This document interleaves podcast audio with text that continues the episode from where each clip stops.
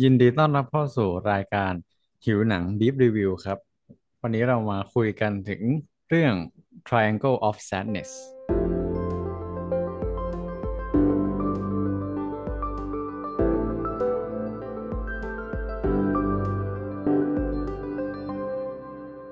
กลับมาอีกครั้งนะครับ กับรายการหิวหนัง Deep Review ครับ อยู่กับพวกเราสามคนเช่นเคยครับ ผมโอเล่ครับ แฮงค่ะ แตงโมครับ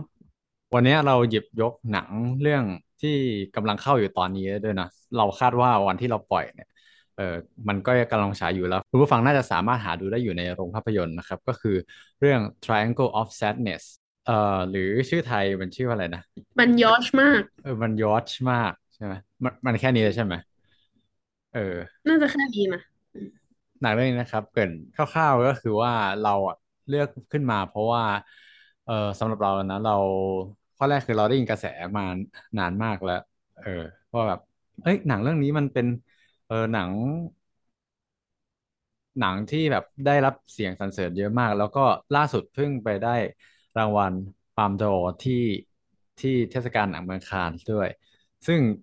ไอ้ปาล์มดอคืออะไร เราอัดคิวหนังทีละคำไว้แล้ว ตอนแรกอะเราจะปล่อย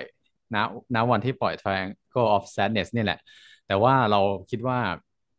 กลัวหนังเรื่องนี้มันออกจากโรงไปก่อนเราก็เลยเลื่อนสลับมาให้คิวหนังรีวิวเรื่องในตอนนี้ออกอากาศก่อน ซึ่งคุณผู้ฟังก็จะได้ฟังในตอนต่อไปว่าปาล์มโจคืออะไรถ้าพูดเร็วๆก็คือเหมือนเป็นรางวัลสูงสุดของของเทศกาลหนังเมืองคานส์นั่นเองอ่าแล้วก็ด้วยความที่มันมันได้รับรางวัลแล้วแล้วเราดู trailer แล้วเราก็ชอบว่าอยากดูอะไรเงี้ยเออเราก็ได้ชวนเพื่อนไปดูคนที่ไปดูพร้อมเราในรอบนั้นก็คือแตงโม นั่นเอง อืม แล้วส่วนแพงก็ตามไปดูอีกที ให้แพงพูดถึง แพงอยากพูดถึงผู้กำกับอันนี้คร่าวๆก่อนปะหรือว่าเอาเอาตัวหนังก่อนว่าที่มาที่ไปของผู้กำกับอันเนี้ยเป็นยังไง ไม่ไม่ได้ใช่ที่มาที่ไปพูดถึงผลงานเก่าๆเอออืมพูดถึงผู้กำกับคนนี้นิดนึงคือเอ่อผู้กำกับคนนี้ก็ชื่อว่ารูเบนออสลันหรือออสลุนเราไม่แน่ใจเหมือนกันว่าต้องออกเสียงยังไงเนาะเพราะว่าเขาเป็นคนสวีเดน แล้วก็ ที่มันเป็นที่ฮือฮาตั้งแต่เทศกาลหนังเมืองคานส์ปีที่ผ่านมาเนี่ยก็เพราะว่าจริง ๆ แล้วรูเบนออสลุนเนี่ยเขาเคยได้รางวัลปาล์มทองคำที่เป็นรางวัลสูงสุดของเทศกาลหนังเมืองคานส์ที่โอได้บอกอะนะไปแล้ว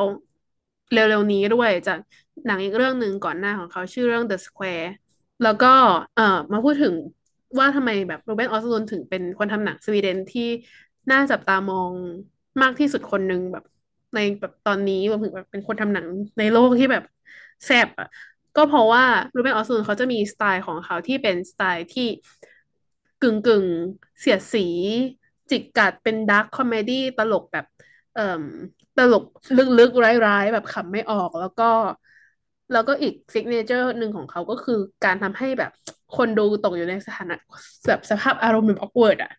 awkward แบบถ้าแปลเป็นไทยก็คือกระอักระอ่วนอะไรแบบนี้มั้งกืนไม่เข้าคายไม่ออก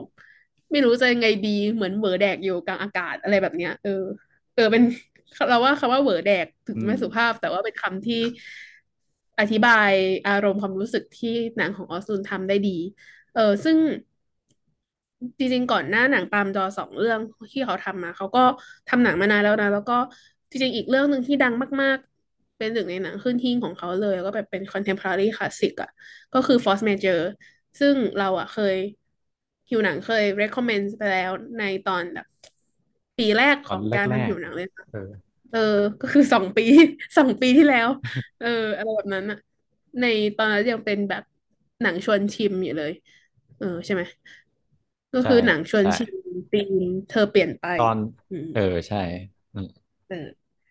ซึ่งน่าจะเป็นตอนแรกเลยมั้งของหนังชวนชิม หรือเปล่าวะเออจำไม่ได้จำไม่ได้น่าน่าน่าน่าจะครั้งแรกสุด เออเออครั้งแรกสุดใช่เลยใช่ใช่ตอน episode เออ เดบิวต์ของเรา ใช่ ถ้าใครอยากย้อนรอย นอกจากจะย้อนรอยไปดูหนัง Östlund เก่าๆ แล้วก็ย้อนรอยไปฟังหิวหนังพอดแคสต์ตอนแรกของเราได้ ในเออยังไม่การแนะนำ Force Majeure ครั้งนั้น เออ ยังไม่กล้าฟังของตัวเองใช่ ซึ่งเราก็เลยยิ่งอยากดูแบบก่อนที่จะเข้าโรงอะไรอย่างเงี้ย คือก็ยิ่งแบบไฮป์อยากดูมาตั้งแต่เทศกาลหนังเมืองคานแล้วด้วยเพราะว่าโรเบิร์ตออสซูนก็แบบ เป็นหนึ่งในผู้กำกับที่เราชอบมากใน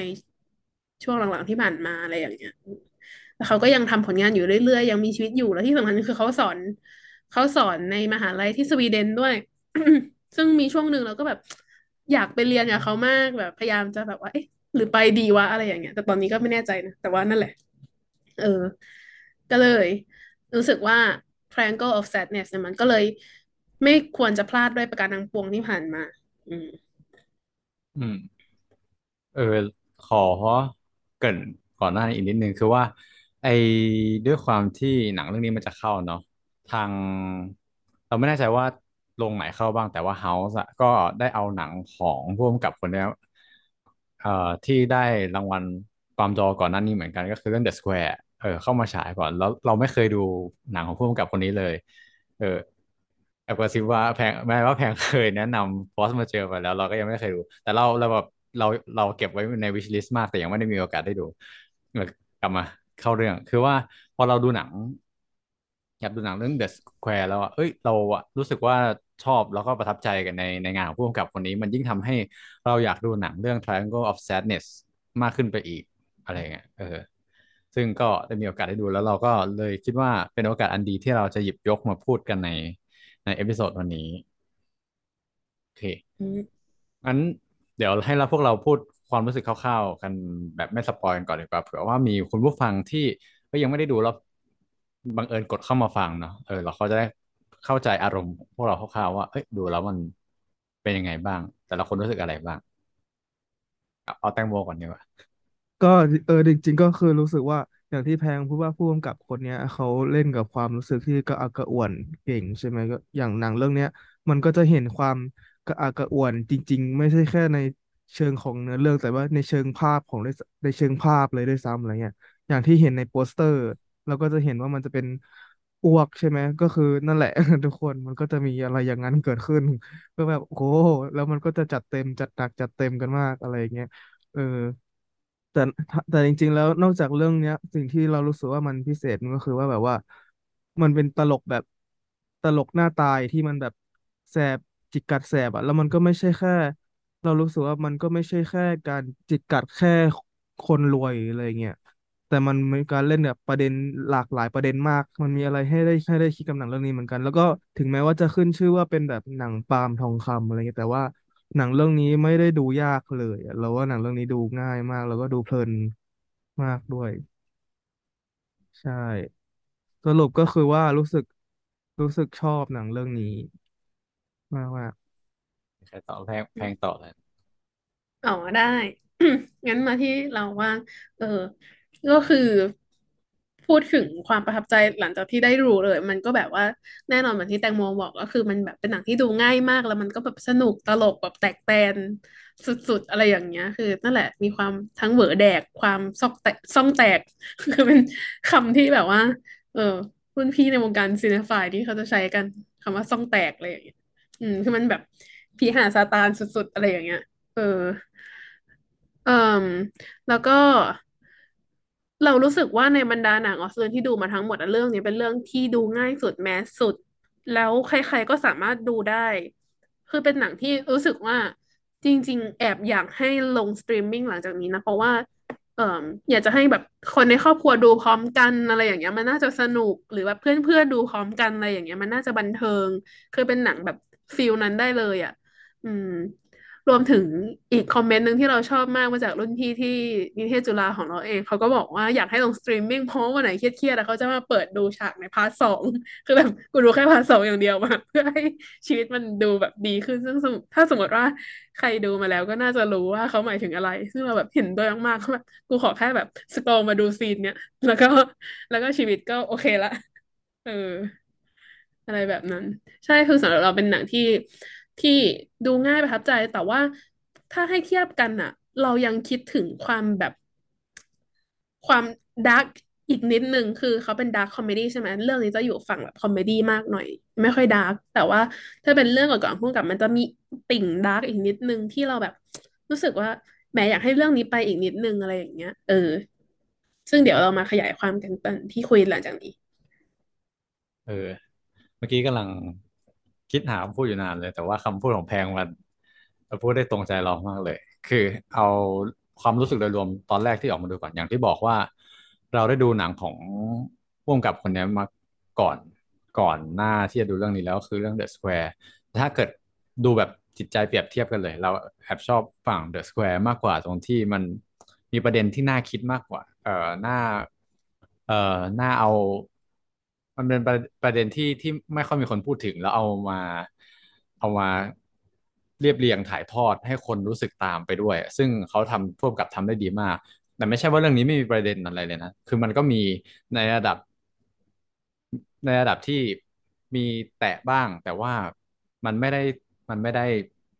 หนักและ dark เท่ากับเท่ากับเรื่องก่อนหน้านี้คือเรื่อง The Square อะไรเงี้ย เออ มัน เออแพงแพง สิ่งที่แพงบอกคือมันใช่เลยตรงที่ว่าเรารู้สึกว่าหนังเรื่องนี้มันมีความใส่ความ comedy แล้วมันมีการเอา element เอาประเด็นสังคมหลาย ๆ อย่างเอาเอามาเรียบเรียงด้วยกันมมันก็เป็นมันก็เลยกลายเป็นหนังที่มันดูง่ายมันเป็น dark comedy ที่ดูง่ายแล้วก็ดูถ้าดูแบบไม่คิดอะไรเลยก็ได้ดูแบบเอาเอาบันเทิงก็ได้มันคือมันมีความเสียดสีหลาย ๆ อย่างที่ที่ดูแล้วมันได้ความบันเทิงเหมือนมัน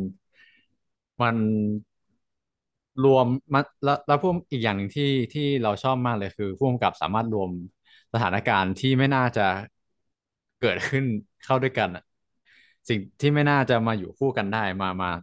แบบต่างกันฟ้ากับเหวอย่างเงี้ยเอาเอามารวมกันอยู่ในในเรื่องในองค์ประกอบเดียวกันเออแถมยังมันได้ช่วยให้กระตุกความคิดหลาย ๆ อย่างด้วย ซึ่งมันก่อให้เกิดประเด็นที่สามารถชวนคุยกับเพื่อน ๆ ได้ ซึ่งเดี๋ยววันนี้เราจะมาชวนคุยกัน เออ เพราะว่าเราคิดว่ามันมี ประเด็นที่ประเด็นหลาย ๆ อย่างที่ เอ้ย แต่ละคนคิดว่าไง ซึ่งแต่ละคนก็น่าจะคิดไม่เหมือนกัน อืม มาอยู่นั่นเองอืมประมาณนี้เออจริงๆมันโอเคมีแล้วก็ก่อนมี trigger warn เรียกเป็น trigger warning หนึ่งไหมคือสำหรับใครที่จริงๆแตงโมบอกแล้วแหละว่า มันมีแบบความอ้วกแบบอ้วกมหึมามากอะไรอย่างเงี้ยเออ ก็ก็ระวังด้วยคือเพราะว่าที่ต้องพูดอย่างนี้เพราะว่าเรารู้จักเพื่อนคนหนึ่งที่แบบ เป็นเป็นคนชอบดูหนังเหมือนกัน แต่ว่าดูดูหนังที่มีอ้วกไม่ได้เลยอะเออมีอะไรแบบกดอ้วกไม่อ้วได้กเลยตามอย่างเงี้ยเออแบบคือคือว่าเขาไม่เขาบอกเขาไม่สามารถดูได้เลย เออ ก็เลยแบบส่วนบางคนที่ที่ถูกทริกเกอร์ด้วยสิ่งนี้เหมือนกันอะใช่หนังเรื่องนี้อาจจะแบบคุณอาจจะดูไม่สนุกเลยด้วยซ้ำอะไรอย่างเงี้ยเออแต่ว่าก็จริง ๆ ก็คิดแล้วก็สนุกดีนะอาจจะเกิดสถานการณ์ที่สนุกพอกับหนังในโรงภาพยนตร์ถ้าแบบเออดูฉากอ้วกแล้วแบบอ้วกตาม แต่ถ้ามีคนพวกในโรงหนังกูแย่ใช่เลก็ยจะทำให้แบบหนังมันยิ่งวายป่วง ถึงขีดสุดมากขึ้นไปอีก เออ โอเค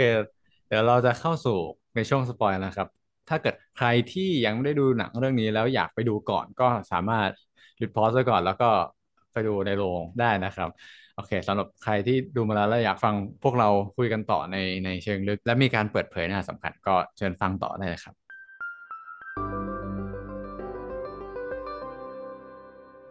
ขอพูดถึงชื่อเรื่องอีกนิดนึงจริง ๆ อะ Triangle of Sadness เรา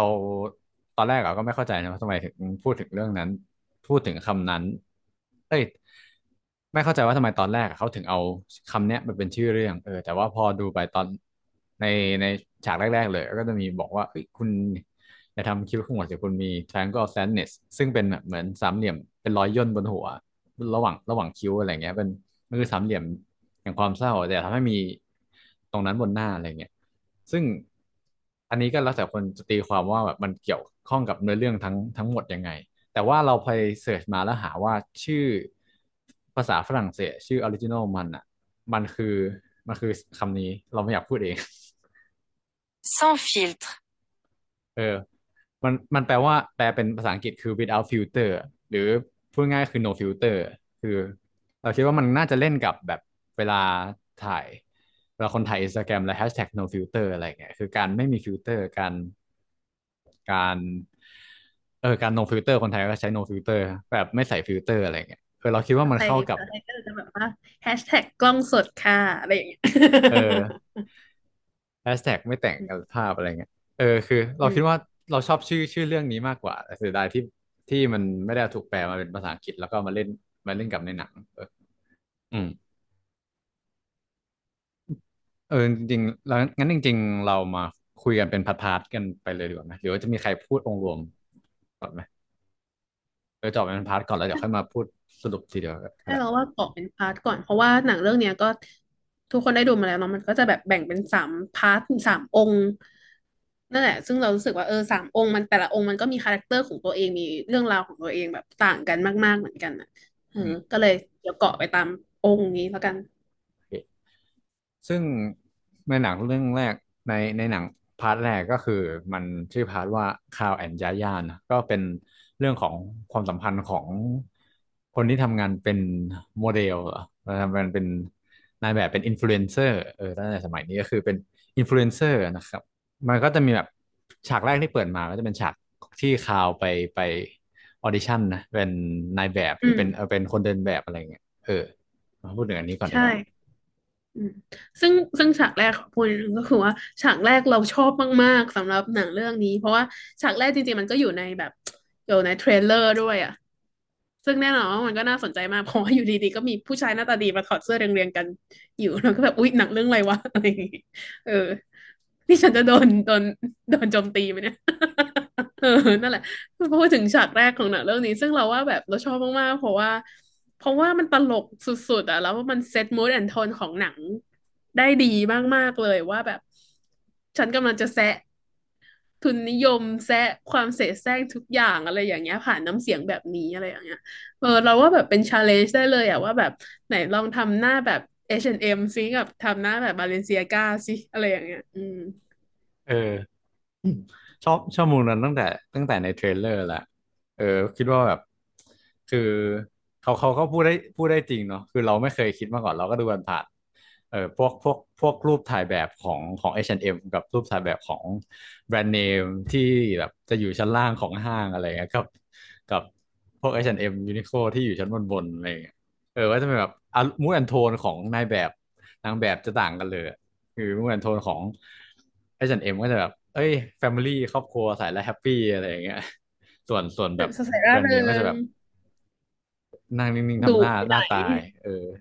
เออเครียดเครียดจะชอบที่เขาก็คือบอกเนี่ยเนี่ย คุณ look look down on look down on พวกลูกค้านะเพราะว่าคุณอยู่สูงกว่าเออใช่ แต่ว่าถ้าเป็น H&M ก็คือ friendly มาซื้อกับเราสิอะไรเงี้ย เราเราเรา support แบบ equality อะไรอย่างเงี้ย เออ ซึ่งอันนี้เขาก็แบบจิกกัดเนาะหมายถึงว่าแบบการหากิน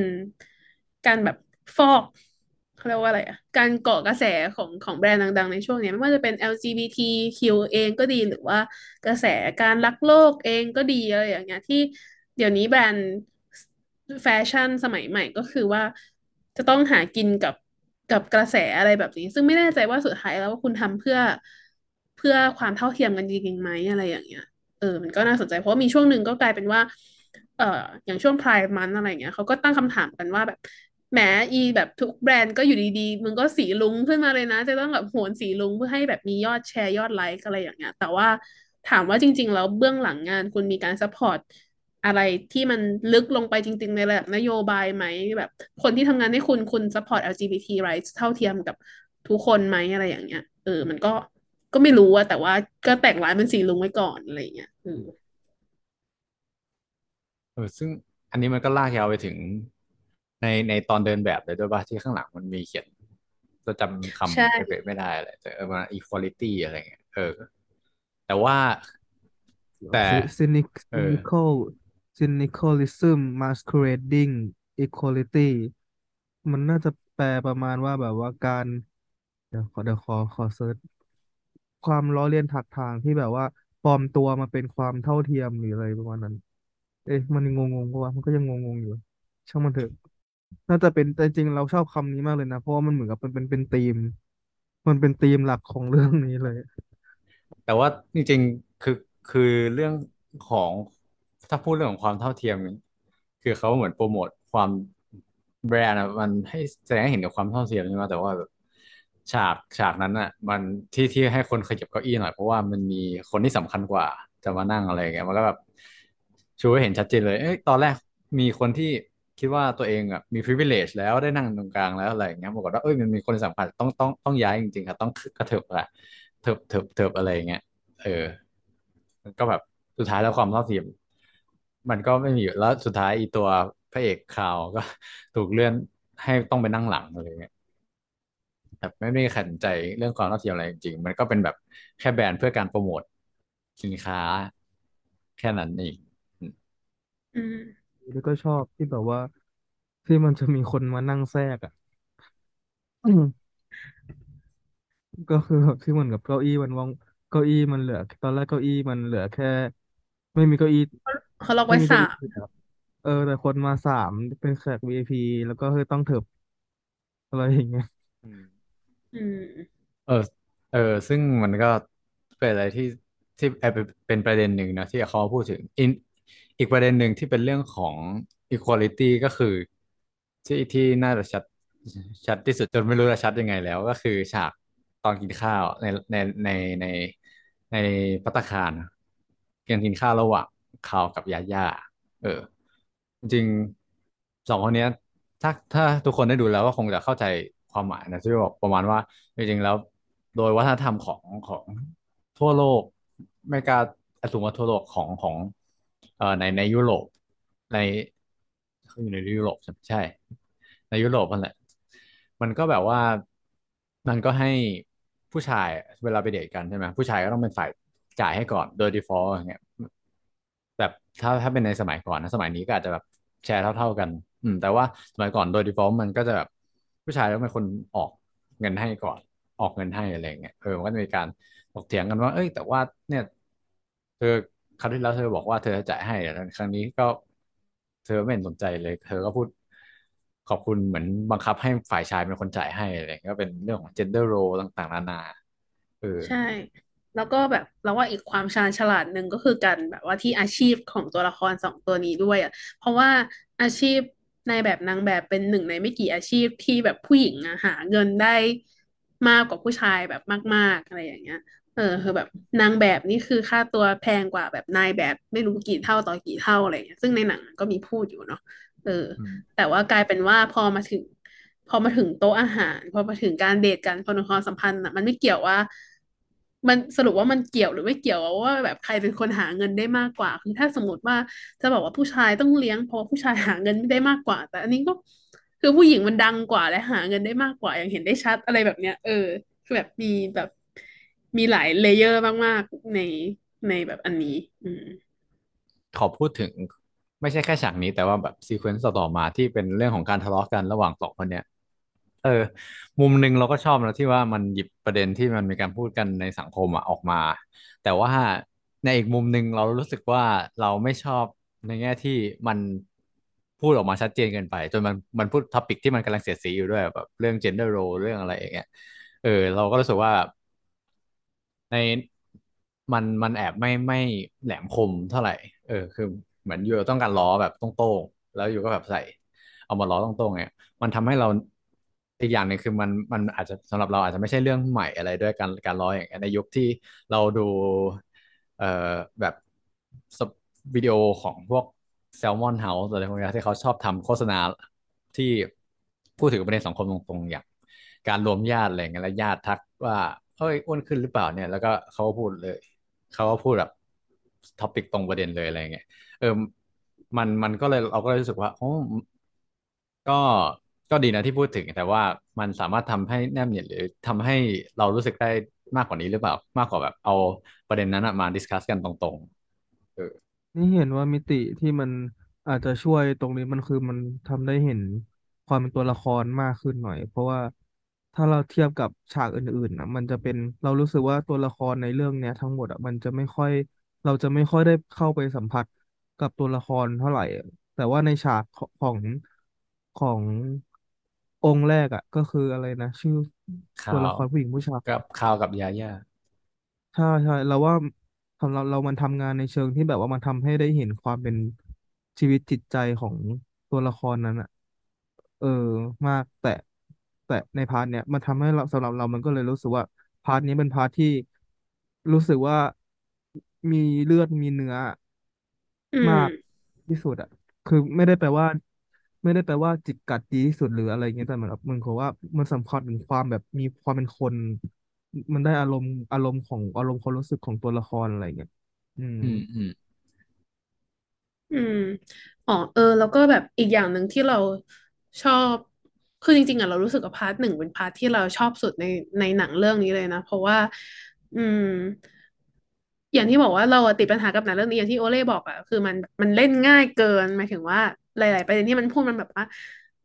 ตรงไปตรงมาซะเหลือเกินอะไรอย่างเงี้ย แต่ว่าเราชอบ part หนึ่งเลยเพราะมันยังมี part ของความ awkward แบบ part ของความกระอักกระอ่วนอยู่ตรงที่ว่า คือถึงแม้ว่าไอ้เรื่อง argument เรื่องแบบ gender role เรื่อง feminism ว่าแบบอะทำไมต้องให้สิทธิผู้หญิงด้วย แล้วแบบว่า แต่ว่า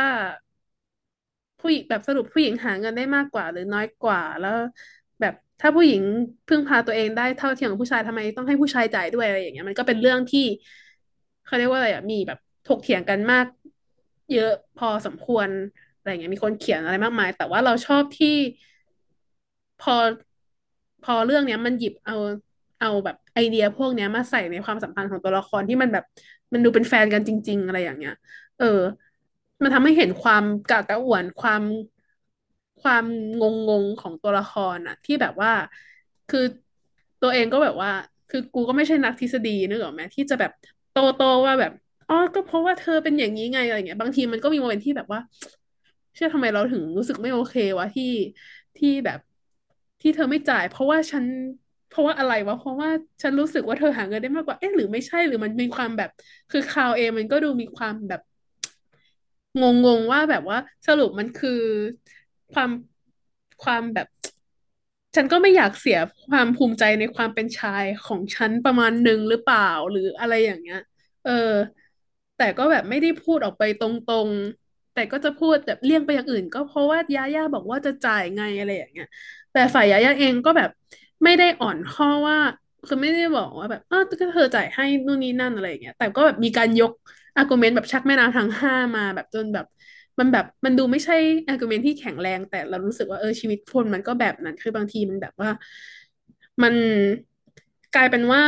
บางทีไอ้ทฤษฎีเหล่านี้ หรือว่าการอ้างเหตุผลบางอย่างอะ มันมันอาจจะไม่ได้matter ขนาดนั้นก็ได้อะ อันนี้เรารู้สึกเองนะหมายถึงว่าแบบบางทีการเถียงกันระหว่างคนรักหรือระหว่างเพื่อนหรือระหว่างอะไรอย่างเงี้ย มันแค่แบบ มันแค่เถียงกันนะเพื่อเราก็แบบว่ายกชักแม่น้ำทั้งห้ามาโดยที่แบบ เราไม่ต้องมีจุดยืนขนาดนั้นก็ได้อะไรอย่างเงี้ย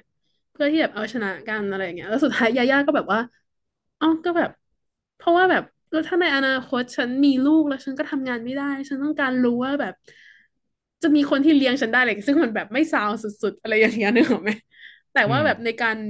ใช้ชีวิตอะหรือการที่แบบประเด็นสังคมมาอยู่ใน อยู่ในพื้นที่ที่มันใช้ชีวิตจริงอะไรเงี้ย แล้วว่ามันมีมีความอะไรแบบนี้แหละที่แบบ ก็ใช่ทางทฤษฎีมันเป็นอย่างนั้น แต่ก็ตอนนี้กูจะเถียงหรือก็กูรู้สึกแบบนี้อะไรอย่างเงี้ยเออหรือมีเรื่องที่แบบเขาก็แบบเปิดประตูปิดประตูให้แบบกันฝนให้อะไรแบบเนี้ยเออ เออ มันก็แบบย้อนแย้งไปย้อนแย้งมา อืม เออ น่าคิดเนาะอีกอีกอย่างหนึ่งที่ที่เพิ่งนึกได้หลังจากที่ทั้งสองคนพูดอะ ก็คือว่าพอ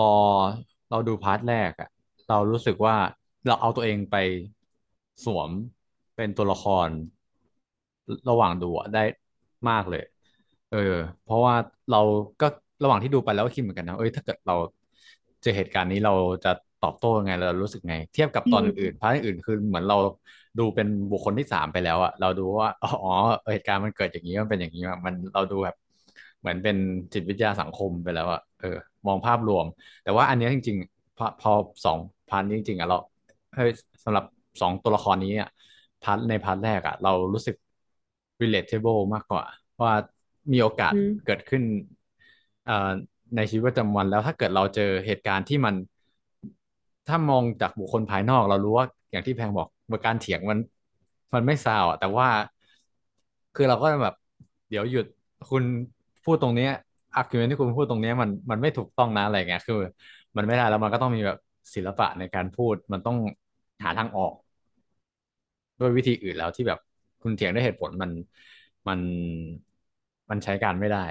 เออ มันก็เลยทำให้เรา มันเป็นฉากที่ทำให้เราคิดเหมือนกันว่า ถ้าเป็นเราเราจะทำ ยังไง เราจะรับมือกับเหตุการณ์อย่างนั้นยังไง แล้วเราจะยุติเอ่อการถกเถียงนั้นน่ะยังไง อืม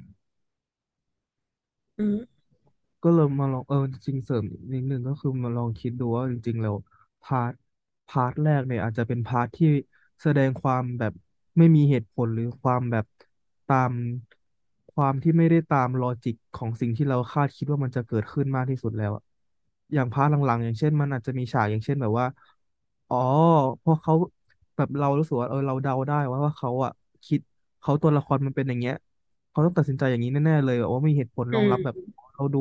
รู้แล้วว่าใช่ว่ามันต้องเป็นอย่างเงี้ยเออแต่ part แรกเรารู้รู้สึกว่าอ๋อเออว่ามันไม่ใช่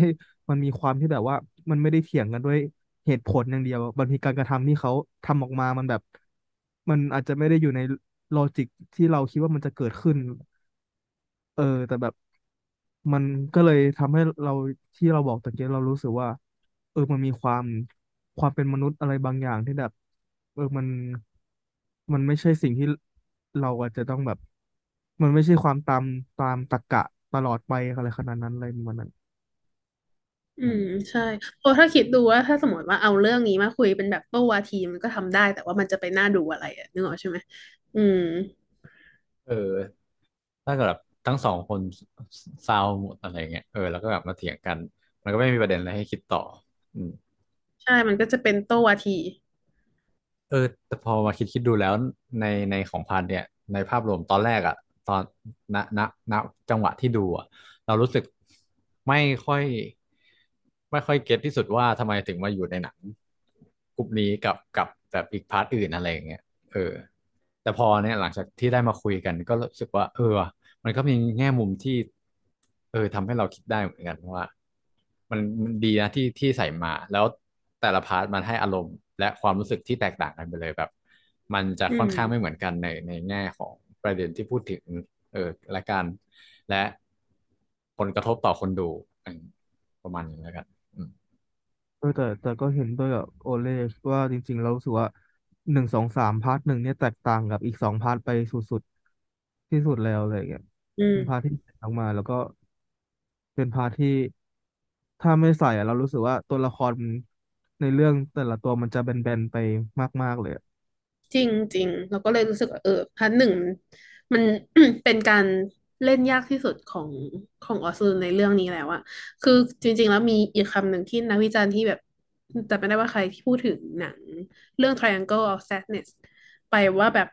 เรื่องนี้มันแอบน่าเบื่อนิดนึงตรงที่ว่าหนังเรื่องเก่าๆของออซูนมันจะแบบ มันจะทำให้เราตั้งคำถามกับความชอบธรรมของคนที่มันแบบสีเทาๆ หรือว่าแบบเชื่อมันแบบ มันสรุปมันโอเค จริง ๆ เปล่าวะ อะไรอย่างเงี้ย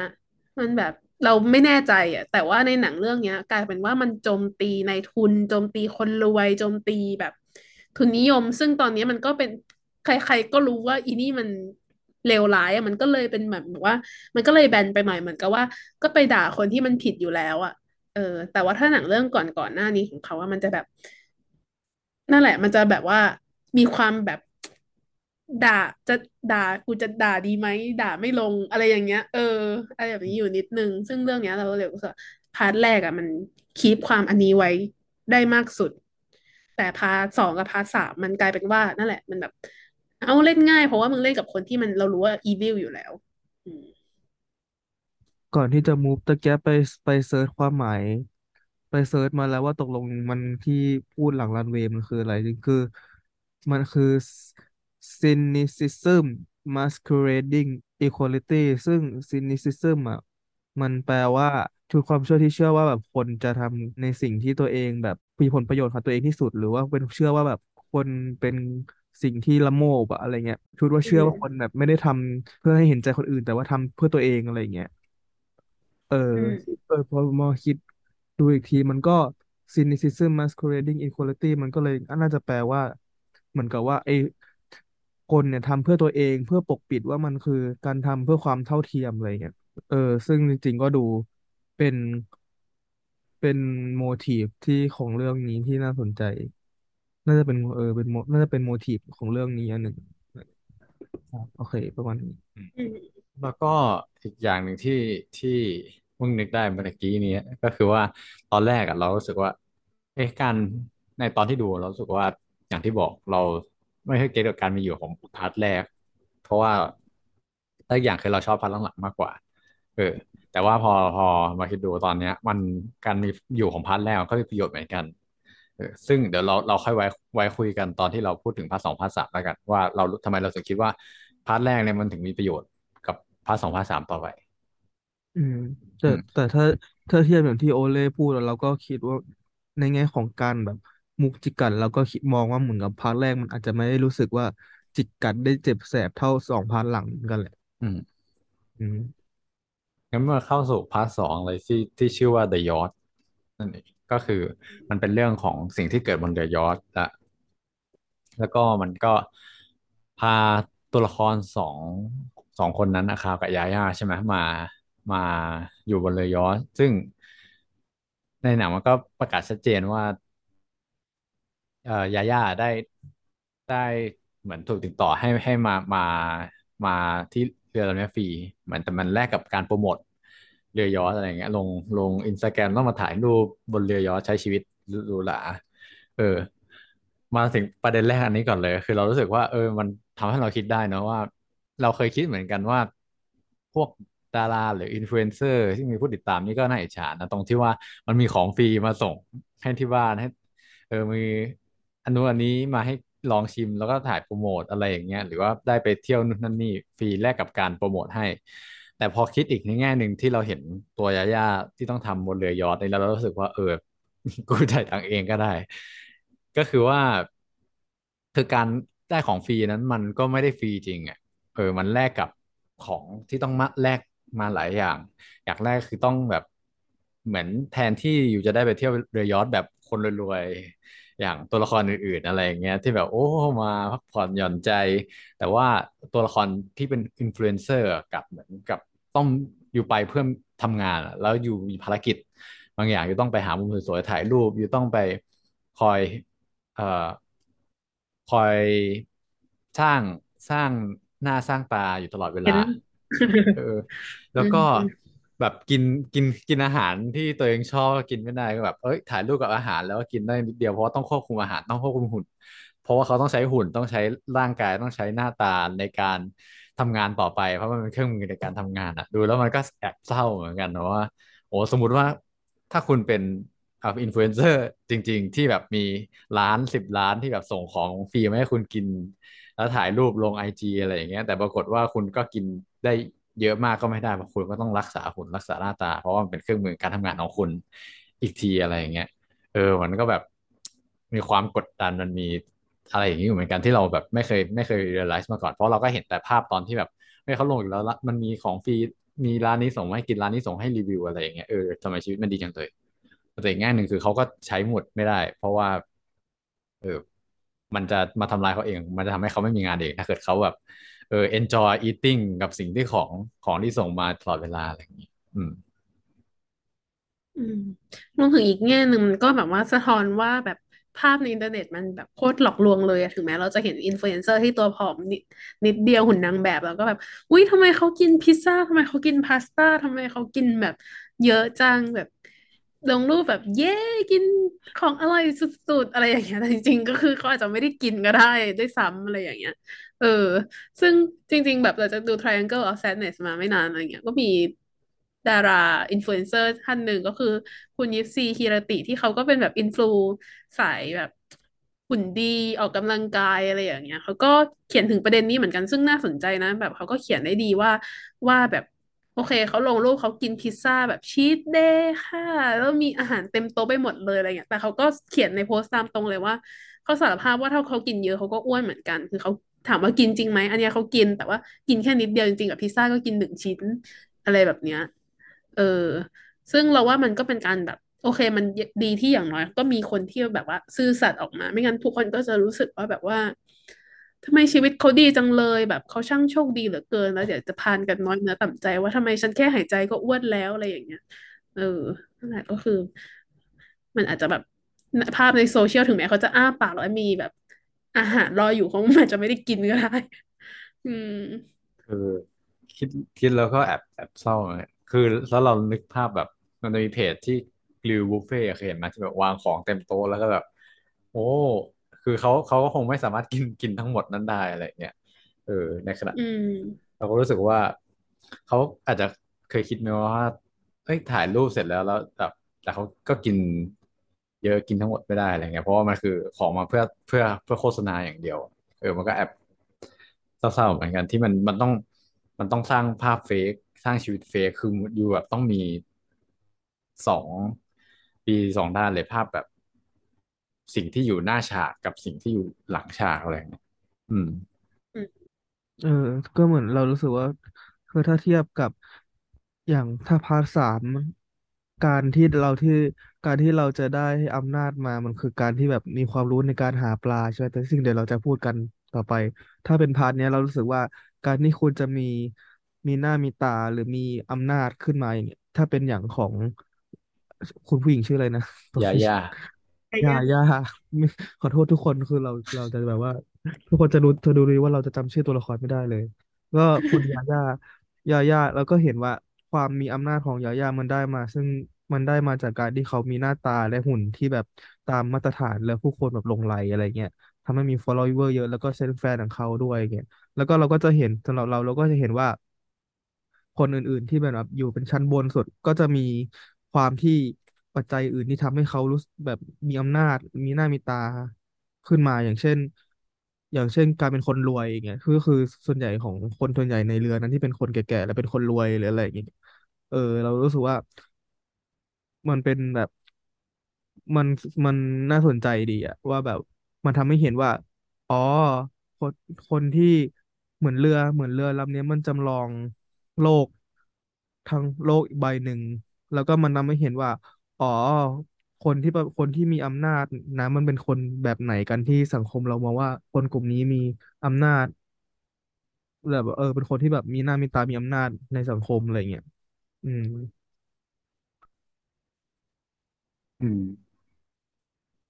อืมรวมถึงเราชอบที่นอกจากตัวเขาและยาย่าเองซึ่งซึ่งสองคนนี้ก็มีความย้อนแย้งในอาชีพที่กล่าวไปแล้วว่า เป็นอาชีพที่ผู้หญิงทำเงินได้มากกว่าผู้ชายอย่างไม่น่าเชื่อ อะไรอย่างเงี้ยแต่ผู้ชายก็ยังต้องแบบ provide ความเป็น gentleman อยู่อะไรอย่างเงี้ยเออคนอื่นก็มีความย้อนแย้งในตัวเองกันทุกคนเลยจริง ๆ แล้วว่าแบบเกือบทุกตัวละครในเรือลำนี้เลย อย่างแรกก็คืออย่างแรกก็คือคนที่เป็นนายทุนแต่ว่าเป็นชาวรัสเซีย อืม เพราะว่าเราก็จะรู้กันว่า เอ่อ ในช่วงสงครามเย็น หลังสงครามโลกครั้งที่สองอะไรเงี้ยเป็นเอ่อสงครามตัวแทนระหว่างแนวคิดแบบอ่าเสรีนิยมประชาธิปไตยกับคอมมิวนิสต์แบบรัสเซียใช่ไหมอืม ซึ่งกลายเป็นว่าในเรื่องเนี้ยเราจะเห็นว่าคนที่เป็นคนที่มาจากรัสเซียเนี่ย ในเรื่องเนี้ยเป็นนายทุนคือแบบว่าขายอะไรนะขายปุ๋ยขายขี้อืมใครปุ้ย I sell shit เออใช่ เป็นนายทุนขายปุ๋ย ซึ่งก็คุ้นๆเพราะว่ามีเจ้าสัวที่ทำการ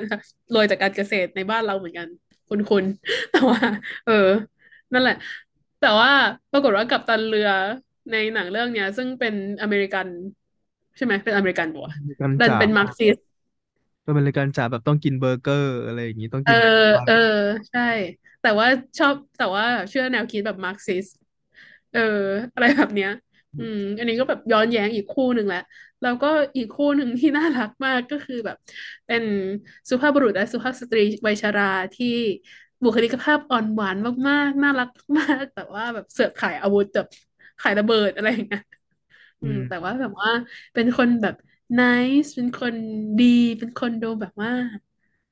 รักโลกอะไรอย่างเงี้ยร้อแต่ยว่ามึงขายอาวุธสงคเอรามออืม แล้วจริงๆก็ชอบตรงที่ว่าในเรือเนี่ยมันก็มีชนชั้นอีกทีหนึ่งอะไรอย่างเงี้ยก็คืออย่างที่เราก็เห็นว่ามันจะมีชนชั้นกัปตันก็ที่แบบว่ามีอำนาจสูงสุดคือมึงไม่ทำเชี่ยอะไรเลย คือเป็นกัปตันเรือแต่มีมีอำนาจแต่แบบ เออ เมาไปวันเออมาไปวันๆก็คือคุณกัปตันอเมอเมริกันคนนั้น แล้วก็มันก็มีแบบว่า part ลูกเรือที่เป็นลูกเรือผิวขาวที่แบบว่า แต่งตัวดีๆ แล้วก็มาเสิร์ฟอาหารอะไรกันอย่างนี้ใช่ไหมเออๆอืมก็คือเหมือนเป็นชนชั้นกลาง เออชนชั้นเออแบบชนชั้นกลางอะไรอย่างนี้ แล้วก็จะมีต่ำอีกทีหนึ่งก็คือพวกแบบว่า พวกแรงงานประเภทโลกโลกที่สามหรือว่าแรงงานที่แบบฟิลิปว่าปินโนเออ คือแบบสายช่างอย่างเงี้ย ซึ่งเออมันมีความน่าสนใจตรงฉากนี้ฉากหนึ่งด้วยที่แบบว่าเหมือนกับว่า ฉากที่แบบว่าที่คนงานอะที่คนงานแล้วว่าอยู่ดีๆเขาเหนื่อยแล้วเขาอะไรสักอย่างมั้งที่เขาแบบเสื้อถอดเสื้อออกอะไรกันร้ออะนร้อนอืเออ ม ถอดเสื้อออกร้อนแล้วกลายเป็นว่า อี อีพระพระเอกรับไม่ได้ว่าแบบเอ้าถอดเสื้อทำไมเนี่ยอะไรอย่างเงี้ยแต่คือตอนตอนนั้นมึงก็ถอดเสื้ออยู่เหมือนกันอะไรแบบหอืมั่นไส้มเขาอะไรอย่างเงี้ยเออเหมือนกับว่า แล้วก็ปรากฏว่าก็ไปไปแจ้ง แล้วก็กลายเป็นว่า โดนอีคนคนงานโดนไล่ออกอะไรเงี้ยโดนโดนไล่ออกจากเรือเลยอะไรเงี้ยขนาดนั้น เหมือนกับว่า มันก็ดูแบบเออดูแบบเหมือนสะท้อนแบบว่า เอ้ยแบบอ้าวจริง ๆ แล้วก็แบบก็ ก็ก็เป็นคนถอดเสื้อเหมือนกัน ก็แต่ว่าทำไมเขาถอดไม่ได้อะแบบเพราะแบบอืมไม่อะเอ้ยเอเพราะเขาก็ร้ออนเหมือนกันนะเออแต่ทำไมเป็นผู้ให้บริการอะไรอย่างเงี้ย อืม แล้วก็แบบกลายเป็นประเด็นขึ้นมาว่าทำไมแบบว่า ลูกเรือลูกเรือจะคุยกับแขกบนเรือไม่ได้อะไรอย่างเงี้ย อืม อืม ซึ่งจริงๆแล้วว่าแบบตัวละครอีกกลุ่มหนึ่งที่เด่นสำหรับ part สองก็คือบรรดาแบบไอชนชั้นกลางนี่แหละคือ เอ่อลูกเรือที่เป็นผิวขาวที่ทำหน้าที่เป็นบริกรเป็นเด็กเสิร์ฟ หรือว่าเป็นคนคอยให้บริการด้านต่างๆ กับกับแขก อืม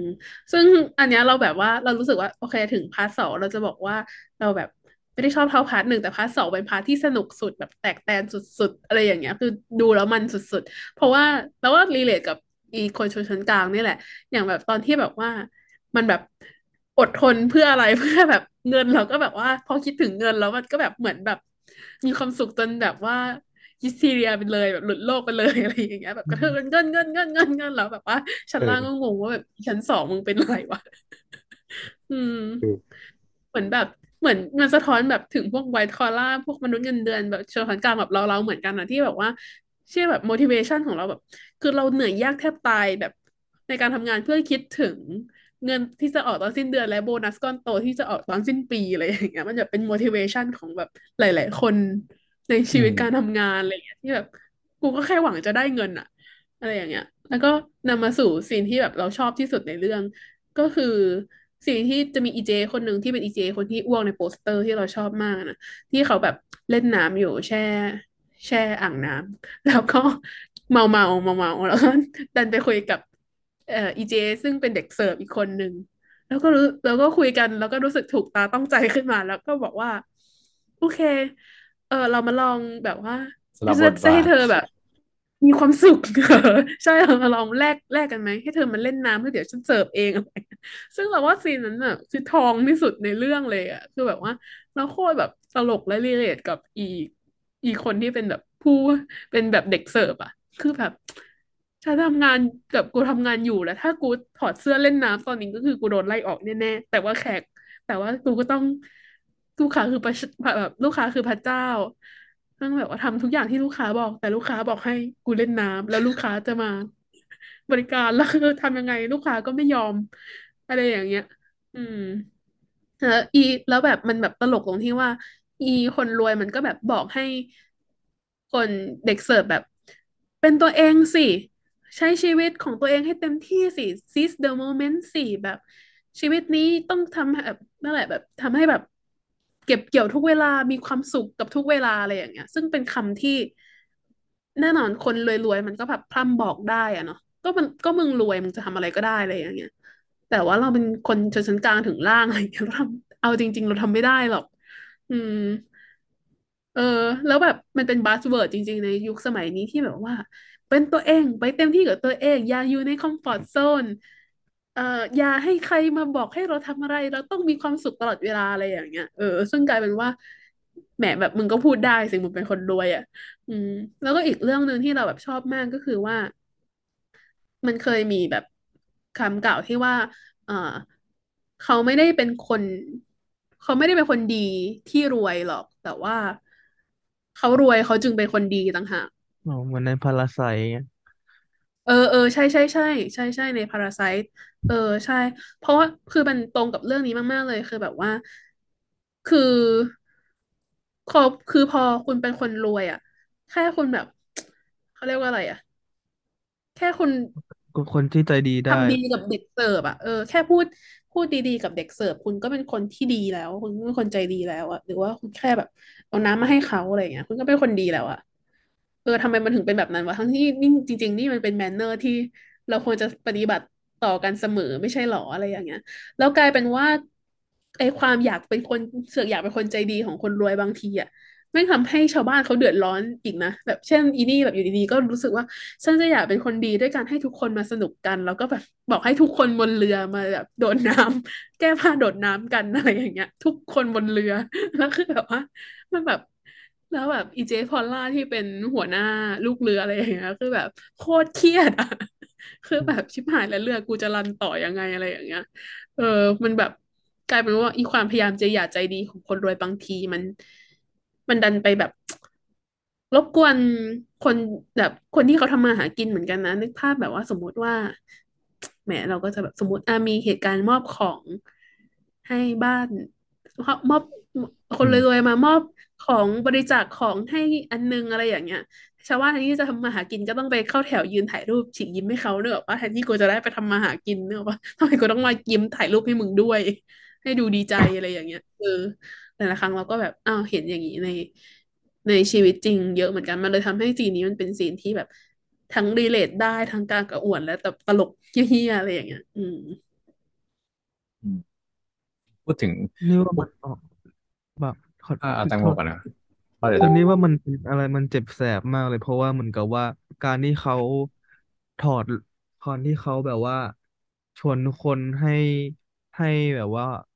ชว นทุกคนจากแบบแบบแรงงานต่างๆ ให้แบบมาเล่นน้ำมาให้มันมีความสุขเหมือนกับว่าเหมือนเขาว่าทำให้โดยที่คิดว่า โดยเขาทำโดยคิดว่าเหมือนกับว่าคนเหล่านั้นนะพอได้เล่นน้ำแล้วเหมือนกับโอ๊ยจะมันจะมีความสุขอะไรเงี้ย แต่แต่มันก็แต่มันเสียดสีได้แบบอือหืออันนี้มากว่าตกลงแล้วอืมันคือคมวามสุขของใครกันแน่อะมันอืคือมความจริงสุขของของคน ของอีป้าคนนั้นที่เขาได้ดูคนพวกนี้เล่นน้ำหรือเปล่าหรือว่าจริงๆล่ะก็รู้สึกมันคือความดีกับตัวเอง เออ เออ หรือมันคือความแล้วคนที่เขาไปเล่นน้ำเขาจะมีความสุขจริง ๆ หรือเปล่า แล้วแล้วแล้วเหมือนกับถ้ามองในภาพใหญ่อย่างนี้พูดเลยอะเหมือนกับว่าเอาสมมุติว่าเรือลำเนี้ยมันคือประเทศประเทศหนึ่งอะไรเงี้ยถ้าอืมถ้าคุณแบบ คุณไปบริจาคของแล้วคุณให้คนมาตั้ง คุณมามาให้คนมาตั้งของแล้วปรบมือคุณตับของ คือเขาก็ได้ของนะเขาก็อาจจะดีใจเขาได้ของแต่ให้ตั้งของมารับปรบมือคุณแล้วในมองของเรือภาพรวมอะมันทำมันจะทำให้เรือมันเดินหน้าต่อไปได้จริงๆดี จริงๆหรออะไรอย่างเงี้ยเอออืมมันแสบสันแล้วแบบจริงมันทำให้เห็นว่าความสุขของคนแต่ละคนมันคนแต่ละชนชั้นมันไม่เหมือนกันน่ะ คือกูอยากได้เงินน่ะนึกออกไหมอืมแบบบางทีไอ้ความสุขที่คุณรู้สึกว่าการได้กระโดดน้ำแล้วเป็นความสุข มันไม่ใช่ความสุขของกูแบบถามหรือยังว่ากูอยากได้อะไรอะไรอย่างเงี้ยเอออืมเหมือนโค้ชเนี่ยเหมือนการแบบไปมอบของอะบางทีก็ไม่ได้แบบว่า สมมุติว่าไปมอบอุปกรณ์กีฬาให้โรงเรียนแห่งหนึ่งอะไรอย่างเงี้ยคือแบบแหมอุปกรณ์กีฬาที่มอบกันทุกปี จนเด็กมีลูกบอลประมาณร้อยล้านลูกแล้วอะไรอย่างเงี้ยเอาเงินมาเลยดีกว่าให้เขาไปสร้างตึกใหม่อะไรอย่างนี้สมมุตินะเออ คือแบบแท นที่จะไปถามเขาว่าเขาต้องการอะไร เราก็ให้ในสิ่งนั้นอะเราดันไปให้ในสิ่งที่เราคิดเอาเองว่ามันจะดีสำหรับเขาแล้วก็แบบว่านักวิชาการไทยชอบใช้คำว่าสำเร็จความใคร่ทางศีลธรรม แบบ แล้วเราก็มารู้สึกดีกับตัวเองว่า โอเค กูได้ทำสิ่งที่มีศีลธรรมมีคุณค่าแล้ว แต่ว่าความจริงแล้วมันไม่ได้เกิดผลอะไรเลยไม่ได้ มันไม่ได้นำไปสู่การปฏิสนธิ แต่ว่ามันรู้สึกดีแต่ว่ามันไม่ได้ทำไปสู่การปฏิสนธิตอนดูหนังเรื่องนี้แล้วมันทำให้เรานึกถึงได้อีกประเด็นหนึ่งคือความความวายป่วงของของคนทำงานบริการ เออ คือ คือเราอาจจะไม่ได้ขึ้นเรือแล้วรู้จักคนที่เป็นลูกเรือบ่อย แต่ว่าเรารู้จักคนที่เป็นลูกเรือบนเครื่องบินเออหรือแอร์โฮสเตสอะไรเงี้ยที่ทุกวันนี้เราก็จะเห็นแบบในทวิตเตอร์ออกมาบ่นเยอะแยะด้วยซ้ำว่าบางทีเราต้อง ทำอะไรบางอย่างเพื่อ please please ผู้โดยสาร please คนบนเรืออะไรอย่างเงี้ยเออด้วยการแบบมีคำสั่งว่าต้องทำอย่างนั้นต้องทำอย่างนี้สิเหมือนสิ่งที่หัวหน้าลูกเรือพอลล่าบอกก็คือว่า คุณต้องห้ามปฏิเสธผู้โดยสารนะคุณต้อง say yes say yes อะไรอย่างเงี้ยเออทำให้เราได้ถึงทวิตเร็วนี้ที่มันมีคนที่เป็นลูกเรือมาออกมาบอกว่า สมมติว่าคุณเจอ ผู้โดยสารขอให้ทำอะไรบางอย่างขอขออะไรบางอย่างที่คุณรู้ว่ามันไม่มีแน่หรือมันหมดแน่ ห้ามตอบปฏิเสธเลยทันทีเออคุณต้องบอกว่าเดี๋ยวจะไปหามาให้ แล้วก็แบบไปทำไปหามาให้เวลาไปหามาก่อนเพื่อกลับมาบอกว่าโอเคเราหาสุดความสามารถแล้วมันไม่มีอะไรอย่างเงี้ยเออมันมีความอะไรอย่างนี้อยู่ที่ว่าเออมันมีอีกแง่หนึ่งถ้าเกิดเราไม่ไม่รู้ว่า ไม่รู้ว่าแบบลูกเรือคนนั้น เบื้องหลังต้องทำอะไรอย่างเงี้ย ถ้าเราเป็นแบบเป็นลูกเรือเองที่สมมติเรามีตังค์แล้วก็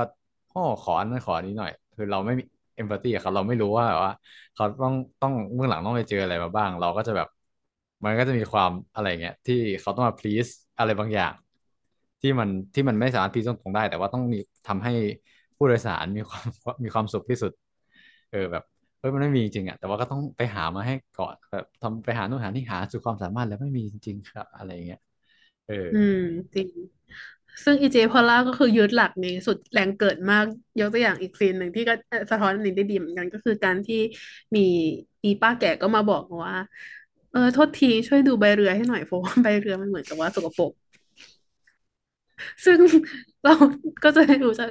คืออีเจพอล่าคือหน้าเจือนอยู่แป๊บนึงแล้วก็บอกว่า โอเค เดี๋ยวเราจะดูให้อะไรอย่างเงี้ยจนกระทั่งในที่สุดมาถึงวันที่เป็นงานเลี้ยงกัปตันเลี้ยงข้าวใช่ไหมเป็นงานดินเนอร์กับกัปตัน กัปตันเขาบอกว่า คุณครับเรือลำนี้ไม่มีใบ เพราะว่ามันเป็นเครื่องยนต์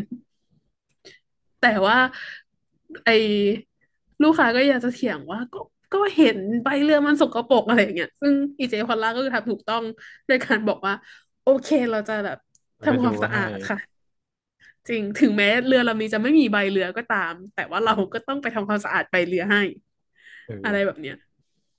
โคตรดีเลย เออเออเนี่ยว่าเหมือนกับว่า อีคนคนหัวหน้าหัวหน้าพนักงานคนนั้นจำชื่อไม่ได้เลยพอลก็ล่าคือพอลล่าใช่ไหมเป็นพอลล่าเป็นตัวอย่างที่ดีของคนที่แบบเล่นตามเกมและตามระบบอะไรเงี้ยคนที่แบบ อืมเออคนที่แบบพร้อมที่จะทำให้ทุกทุกอย่างมันราบราบรื่นไปตามระบบของมันที่มันจะเป็นอะไรเงี้ยเออถึงแม้ว่า มีอะไรผิดแปลกขึ้นก็อ๋อโอเคก็ได้ค่ะ ไม่เป็นไรค่ะเรื่อยๆอะไรเงี้ยพร้อมที่จะช่วย พร้อมที่จะทำแต่ว่าอาจจะไม่ใช่คนที่คนที่ตั้งคำถามว่าเอ้าทำไมฉันต้องทำอันนี้ แต่เหมือนเป็นคนที่แบบเอ้ากูไม่เคยอย่างนั้นกูต้องทำหน้าที่อย่างนี้ให้ดีที่สุดอะไรเงี้ย อืม ซึ่งเราว่ามันมีขั้วตรงข้ามของคุณพอลล่าด้วยนะ คุณพอลล่าจะเป็นคนที่แบบยึดมั่นต่อหน้าที่อะไรอย่างนี้ใช่ไหมว่าสิ่งที่ต้องทำอืมเพื่อเรือให้ดีที่สุดแล้วว่าขั้วตรงข้ามของพอลล่าก็คือกัปตันน่ะอืกับมกัปตันเรือ อันเนี้ยซึ่งมันก็เป็นฉากหนึ่งที่เรารู้สึกเราชอบมากเหมือนกันของฉากบนเรือก็คือฉากที่กัปตันเรือและคนรัสเซียเขาเถียงกันน่ะ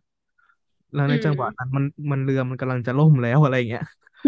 อ่า เออ แล้วคือแบบว่าทำมันทำให้เรา เออเราว่ามันเป็นการจิกกัดในอีกระดับหนึ่งเหมือนกันเหมือนว่าอารมณ์ว่า คือเราจะเห็นว่าไอ้สองคนเนี้ยมันเถียงเรื่องอุดมการณ์กัน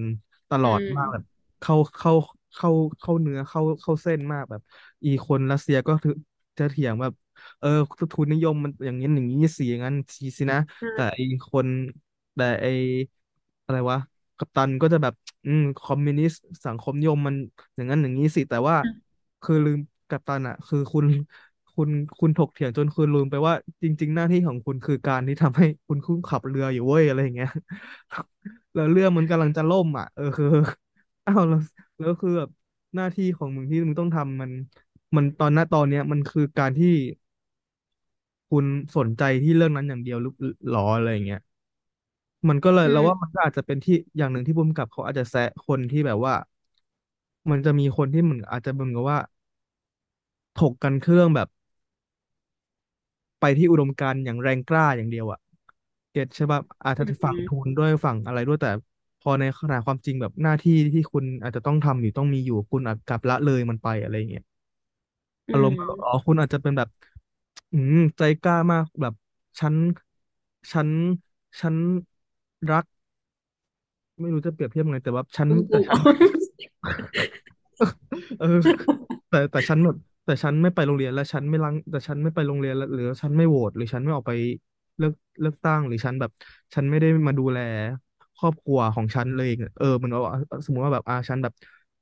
ฉันต่อสู้เพื่อแบบนี่มากแต่ฉันมีลูกอยู่แล้วฉันไม่ได้ดูแลลูกเลยอะไรประมาณนั้นนะอืม อืม จริง ซึ่งมันแบบเป็นภาพสะท้อนกลับไปกลับมาได้ดีกับพาร์ทแรกเหมือนกันนะเราว่าที่เราคุยกันไปก่อนหน้าเนี่ย เรื่องที่ว่า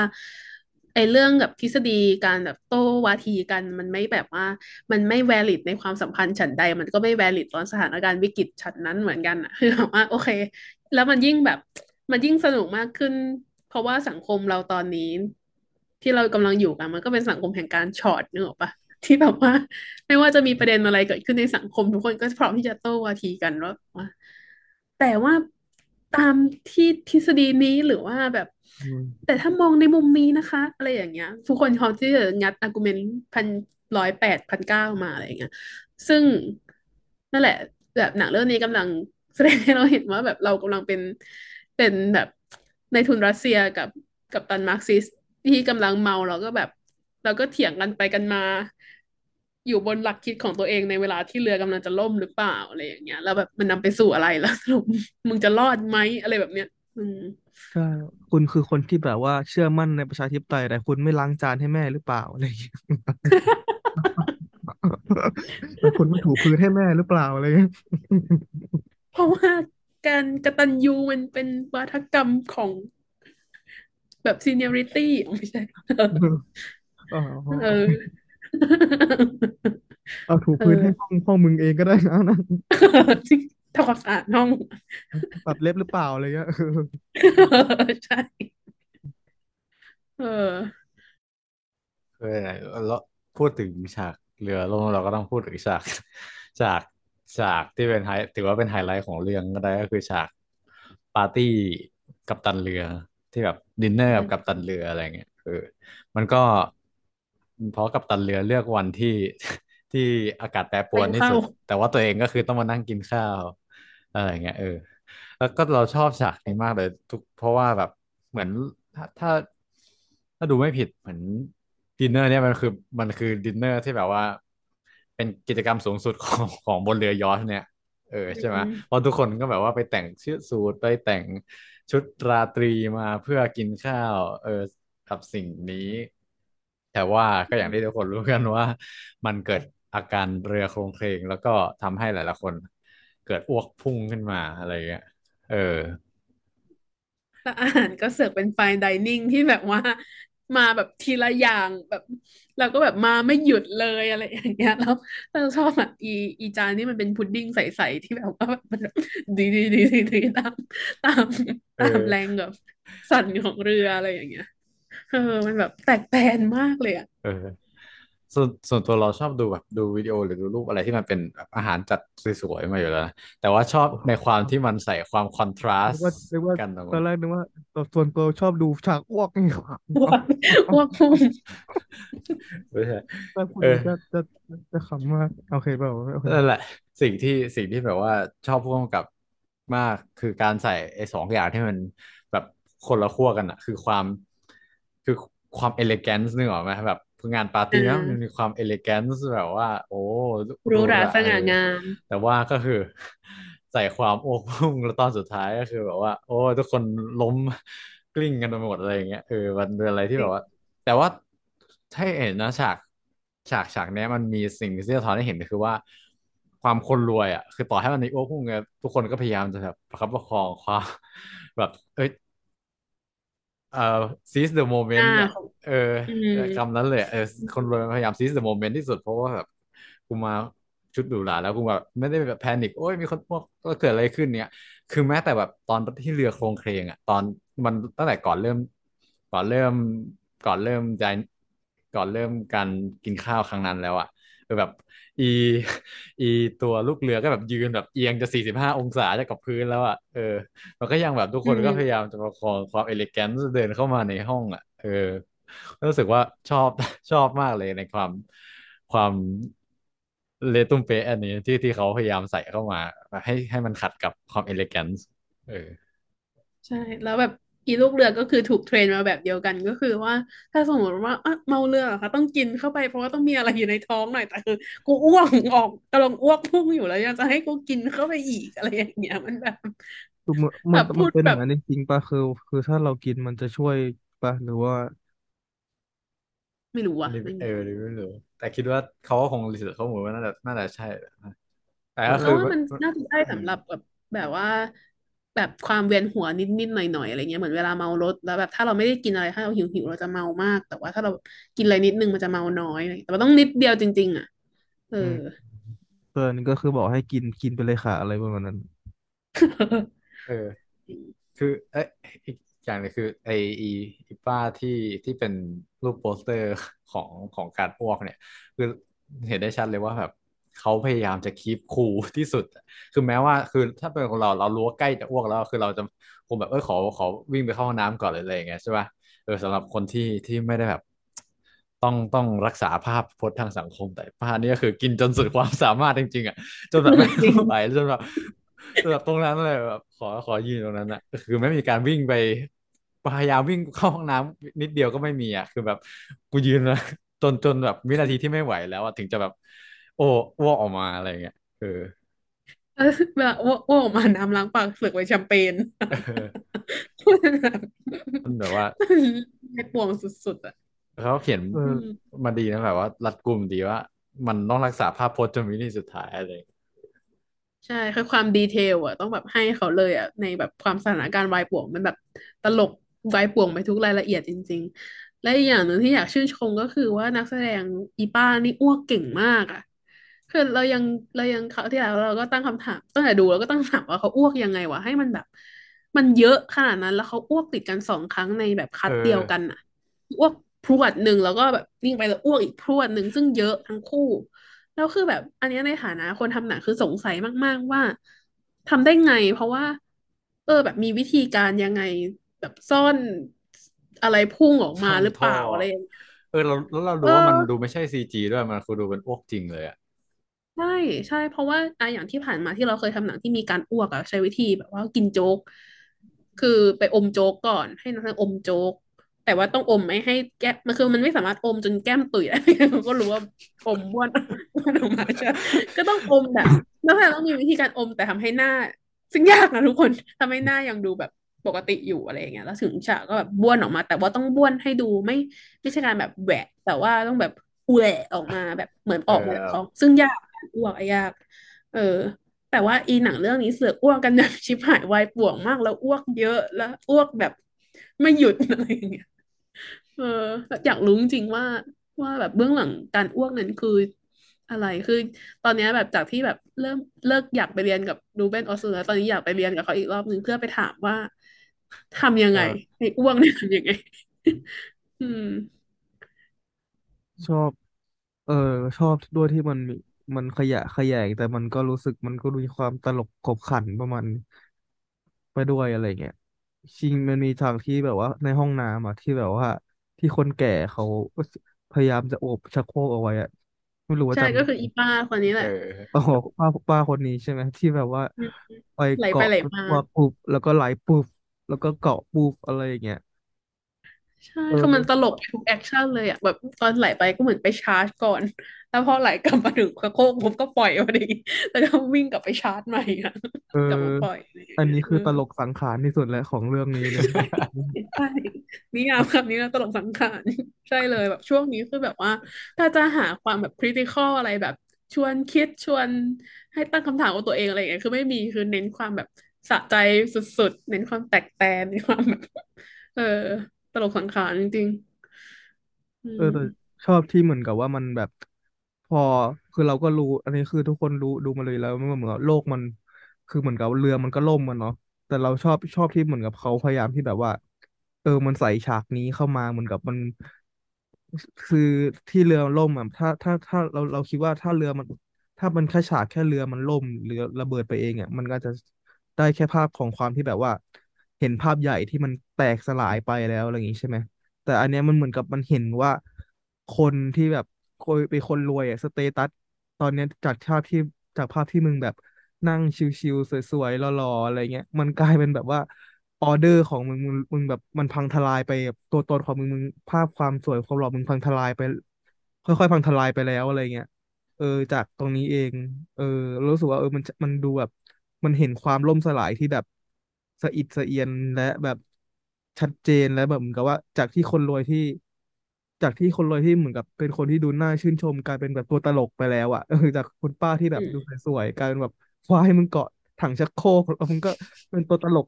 เป็นตัวหนึ่งไปเองเลยอะไรอย่างเงี้ย อืมใช่แล้วก็หลังจากที่งานงานเลี้ยงกินข้าวของกัปตันอะ อีกอันหนึ่งที่น่าสนใจ แล้วก็ นำไปสู่แบบเป็นการเชื่อมรอยต่อไปสู่ part ที่สามก็คือการบุกปล้นของโจรสลัดใช่ป่ะซึ่งอันนี้อันนี้มันอยู่ยุ่งอยู่ใน part สองป่ะวะอืมยังอยู่ยังอยู่อ่าเออ เออ ซึ่งอันเนี้ยก็ก็ยังคงเสียดสีอีป้ากับลุงที่ขายอาวุธในการในการที่สองคนนี้ไปชมวิวอยู่ริมกาบเรือแล้วก็ แล้วก็อีโจรสลัดก็ปาระเบิดมือเข้ามาเออ แล้วสิ่งที่อีป้าทำคือหยิบมาถามว่าเอ่อที่รักค่ะนี่ อันนี้ที่เราผลิตหรือเปล่าอันนี้คือตมันลแบกบแบบโคตรตงรไปตรงมามากเลยอะตลกเอแบจบริงสามซ่าตลกมาก แบบจริงจังหวะแบบซิทคอมอะ อันนี้คือตลกซิทคอมจริงเออใช่พี่คอมเออจริงๆคล้ายๆคล้ายเรื่องไอรอนแมนเลยแบบโทนี่สตาร์เขาเป็นแบบเจ้าพ่อผลิตอาวุธใช่ไหมแต่ปรากฏว่าตอนครั้งแรกที่เขาไปเขาโดนโจมตีด้วย เออเหมือนระเบิดอาวุมิธสของไซตัวล์เอจากงเออสตาร์กเองเขียนข้างๆว่าสตาร์กอะไรอืเงี้ยมเออเหมือนเขาทำให้เขา realize ได้ว่า สิ่งที่เขาผลิตมามันก่ออะไรก่อให้เกิดอะไรขึ้นนี่เออใช่แต่อันนี้คืออีป้าเอกับอลุงคือรีไลซ์ไม่ทันแล้วเออแบบ realize ในวินาทีสุดท้ายของชีวิต เออเออก็กลายเป็นความสะใจของคนแบบเราที่บอกว่าอืมโดนจะบ้างมึงอะไรอย่างเงี้ยเออเออเหมือนดูสซึ่งสไตล์เอของอแบบการกำกับในช่วงนี้จะเป็นช่วงที่เหมือนกับว่า ช่วงที่แบบ เออกูไม่ได้โชว์ฉลาดอะไรกูโชว์แบบอัดตรงๆไปเลยอะไรอย่างเงี้ยเออใช่ช่วงใช่แล้ตวลก็กคาเฟ่อะเออเอออันนี้เหมือนดูเหมือนดูเดี่ยวไมโครโฟนโน้สอุดมอะไรอย่างงี้เหมือนกันนะ ก็แบบอะมุกต่อมุกต่อมุกไปเรื่อยๆอะไรอย่างเงี้ยอืมเราว่าช่วงเนี้ยเออซึ่งมันก็อะจะเดี๋ยวมาต่อจบตอนที่แบบมันล่มตูมเสร็จแล้วก็มาเข้าที่ part สามที่แบบไปติดเกาะ ก็ เป็นไงบ้างทุกคนพอเข้าถึง part สามที่ทุกคนติดเกาะไปแล้ว รู้สึกว่าคิดเห็นยังไงกันบ้างกับภาพนี้ อืมเอาเราก่อนแล้วเกริ่นโดยภาพภาพรวมก็คือจริง ๆ part นี้แหละคือทำให้เราแบบรู้สึกว่าหนังเรื่องนี้เราไม่ได้ชอบสุดขนาดนั้น เพราะว่าอย่างที่บอกว่า อืม part สามอะมันเป็นแบบ คือต่อจาก part สองที่มันก็ไม่ได้ ตั้งคำถามอะไรแล้ว แต่ว่าอย่างนั้นมันก็ยังแบบสนุกจิกกัดอะไรอย่างเงี้ย แต่ว่าสำหรับเรา part สามนี่แอบน่าเบื่อนิดนึงตรงที่ว่ามันแบบ role ของทุกคนหรือว่าแบบบทบาทในหนังถัดจากนี้เมื่อติดเกาะมันเป็นไปตามคาดอะ มันแบบไม่ได้มีอะไรเซอร์ไพรส์แบบรู้อยู่แล้วว่า คนรวยมันจะ evil แบบ แล้วก็ทำอะไรไม่เป็น แต่กลายเป็นว่าคนที่ทำเรื่องเป็นก็คือแบบว่าชนชั้นล่างที่ทำมาหากินแบบอยู่กับ เออ พื้นที่จริง ๆ รู้เรื่องจริง ๆ แล้วก็กลายมาเป็นฮีโร่อะไรแบบเนี้ย อืม ก็เลยรู้สึกว่าพาร์ทสามนี่แบบแอบ แอบน่าเบื่อนิดนึงนะสำหรับเรา แล้วก็อย่างที่นั่นแหละอย่างที่นายวิจารณ์ว่าว่าแบบ แล้วมันก็ไม่ได้คือคือมันแบบเป็นการแบบด่าคนที่เรารู้อยู่แล้วว่ามันผิดอะ อืม ก็เลยไม่ค่อย ไม่ค่อยได้เท่าไหร่ คือสิ่งที่ได้มากสุดก็คืออีเจปิโนที่ขึ้นมา แล้วก็เป็นเป็นเหมือนเดิมคือเน้นความสะใจว่าแบบ โอเค ถามว่า เอ่อเซอร์แมมฉันเป็นใคร อะไรอย่างเงี้ย Who am I แล้วก็ถ้าตอบมาเป็นกัปตันก็จะแบบโยนปลาให้อะไรอย่างเงี้ย อืม เออ ต่อไปสำหรับเราก็คือว่า สำหรับเราที่เราบอกชอบคือเราชอบ part นี้ที่สุด ตรงที่ว่ามันมันเอ่อมันชี้ให้เห็นถึงสิ่งที่มมันปูมาแล้วกันมันปูมาจากหนึ่งสองแล้วก็มันถึงจะสสรุปสามได้เนี่ยมันต้องใช้ความพยายามในการปูให้คนเข้าใจบทบาทของแต่ละตัวละครก่อนมันถึงจะแบบว่าตัดมาเล่าถึงตรงนี้ได้อะไรอย่างเงี้ยคือจุดเหตุผลที่เราชอบจริงๆคือเคมมันเป็นสิ่งที่เราก็รู้อยู่แล้วแหละ แต่ว่า มันไม่ใช่ประเด็นที่พูดถึงกันในสังคมได้บ่อยนึกออกไหมเพราะมันไม่เคยแบบ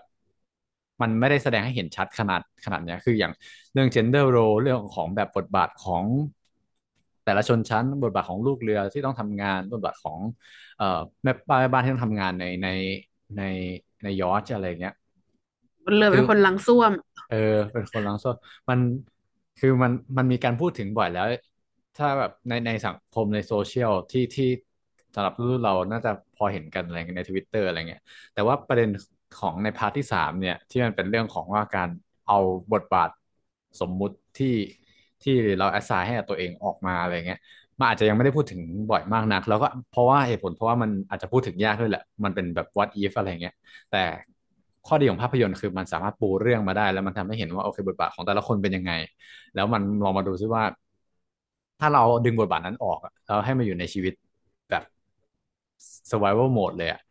มันแต่ละคนจะเป็นไงบ้าง เพราะว่าเออในสิ่งเนี้ยอย่างที่เห็นได้ชัดเจนเลย คือตอนแรกอย่างคุณคุณหัวหน้าลูกเรือพอลล่าเขาเขายังยึดติดกับบทบาทบนเรืออยู่เลยว่าเนี่ยได้ค่ะ คือนึกออกไหมคือเขาต้องแบบ เอ่อปฏิบัติเอ่อเหล่าลูกเรืออะไรอย่างเงี้ยแต่ปรากฏว่าอืมพอมาคิดดีๆเฮ้ยชีวิตฉันจะรอดหรือเปล่าก็ยังไม่รู้เลยแล้วยังจะมาเป็น คนปฏิบัติได้ยังไงอะไรอย่างเงี้ยเออมันก็แบบมันสะท้อนให้เห็นได้ชัดเจนดีแล้วเราคิดว่าไม่มีโอกาสจะได้พูดถึงบ่อย ๆ อืมเราก็เลยอืมรู้สึกชอบชอบส่วนนี้ใน part สามอืมของแตงโมบ้างเอ้ยจริง ๆ เราชอบที่มันมี part นี้ในหนังมากเลยนะมันทำให้เรารู้สึกว่ามันทำให้ argument ของการแซะมันกลมกลมอะเพราะว่าอืมคือเรา มัน คือถ้าตอนคือตอนแรกที่เราดูโปสเตอร์หนังหรือว่าดู trailer หนัง เราก็จะคิดว่ามันจบอยู่แค่บนเรืออะไรอย่างนี้ใช่ไหมอะไรแบบมันหนังก็คือแกะหนังที่มันต้องเป็นหนังที่แซะคนรวยแน่ๆอะไรเงี้ยแต่กลายเป็นว่าพอมันมี part สามขึ้นมา แล้วมันทำให้เห็นว่ามันคือหนังที่แบบแซะความเป็นคนอะไรอะไรอย่างเงี้ยเอออืมันมมันคือการแซะความเป็นคนเนี่ยเพราะว่าอย่างจะเราจะเห็นว่า พอเรือล่มปุ๊บแล้วปุ๊บ ความอำนาจ อำนาจและความแบบ hierarchy ทุกมันกลับหัวกลับหางไปหมดเลย ตอนนี้คนที่มีอำนาจสูงสุดก็คืออะไรนะชื่อเนี่ยจำชื่อไม่ได้แล้วคือคนฟิลิปปินส์อาบิเกลอืมเอ่ออาบิเกลอ่าแต่ก็คือจำได้แค่ครั้งนี้แหละทุกคน ก็คือคุณคุณอาบิเกล อืมก็คือกลายเป็นว่าคนที่จากที่ก่อนหน้าเนี้ยคนที่มีอำนาจก็คือคนที่มีเงินหรือมีหน้าคนที่มีเงิน คนที่คนรวยอะไรอย่างเงี้ย กลายเป็นว่าพอมาอยู่ในเกาะแล้วเนี่ย สิ่งที่สำคัญที่สุดของคุณก็คือการที่คุณเนี่ยแค่หาปลาได้มันคือ สิ่งที่ทำให้กลายเป็นสิ่งที่สำคัญที่สุดแล้วอะแต่กลายเป็นว่าคุณอาบิเกลก็ไม่ใช่แบบว่า ก็ไม่ใช่คนที่จะแบบว่าอ๋อฉันหาปลาฉันจะมาแชร์ให้ทุกคนนะ แต่กลายว่าคุณอบิเกลก็ใช้ตรงเนี้ยมาเป็นแบบสิ่งที่หาผลประโยชน์ให้ตัวเองอีกทีหนึ่งอะไรเงี้ยเป็นการตั้อืงไฮรัมกีให้อีกคนหนึ่ง มันก็ทำให้เราเห็นว่าเออจริง เออ คือเนี่ยอำอันเนี้ยคือประเด็นแรกที่ทำให้เราเห็นคือแบบว่าอำนาจมันไม่ได้ยึดติดกับแค่ตัวเงินอย่างเดียวอะคือเราอาจจะมองไปว่าคนที่คนคนที่เป็นคนรวยก็คือคนที่มีอำนาจเสมอไปใช่ไหมจริงๆแล้วมันอาจจะไม่ใช่เสมอไปก็ได้ กับบางพื้นที่กับบางบริบทอะสิ่งที่บางสิ่งบางอย่างมันอาจจะทำให้คุณกลายเป็นคนมีอำนาจขึ้นมาก็ได้อะไรเงี้ยอย่างเช่น อย่างสมมติถ้าคุณไปอยู่ในสมมติถ้าแบบว่าอะเราไปอยู่ใน เราไปบวชเรียนเป็นวัด ไปเป็นวัดเนี่ยสมมติถ้าเราฉลาดมากอะไรเงี้ยเอ้ยเราไม่บวชเรียนนี่โทษทีเราไปอยู่ในโรงเรียนแล้วเราแบบไปเรียนเก่งอันดับหนึ่งเนี่ยความฉลาดก็คือถ้าการจะเป็นให้ทำให้เรามีอำนาจขึ้นมา แบบมีอำนาจขึ้นมา แต่ไม่ได้แปลว่า เราในหน้าที่นี้คือเหมือนกับเราแบบ เป็นที่สนใจมีอำนาจขึ้นมาอะไรอย่างงี้ใช่ไหมเออมันก็ว่าทำให้เห็นว่าบริบทของการที่แบบว่า คุณมีเป็นมีอำนาจเนี่ยมันอาจจะไม่ใช่ตัวเงินเสมอไปอะอันที่สองมันก็คือทำให้เห็นว่า จริง ๆ แล้วว่า คนคนที่เราอาจจะมองว่าแบบ ยเนี่ยเขาแบบเมื่อก่อนเขาอาจจะแบบเป็นคนที่แบบ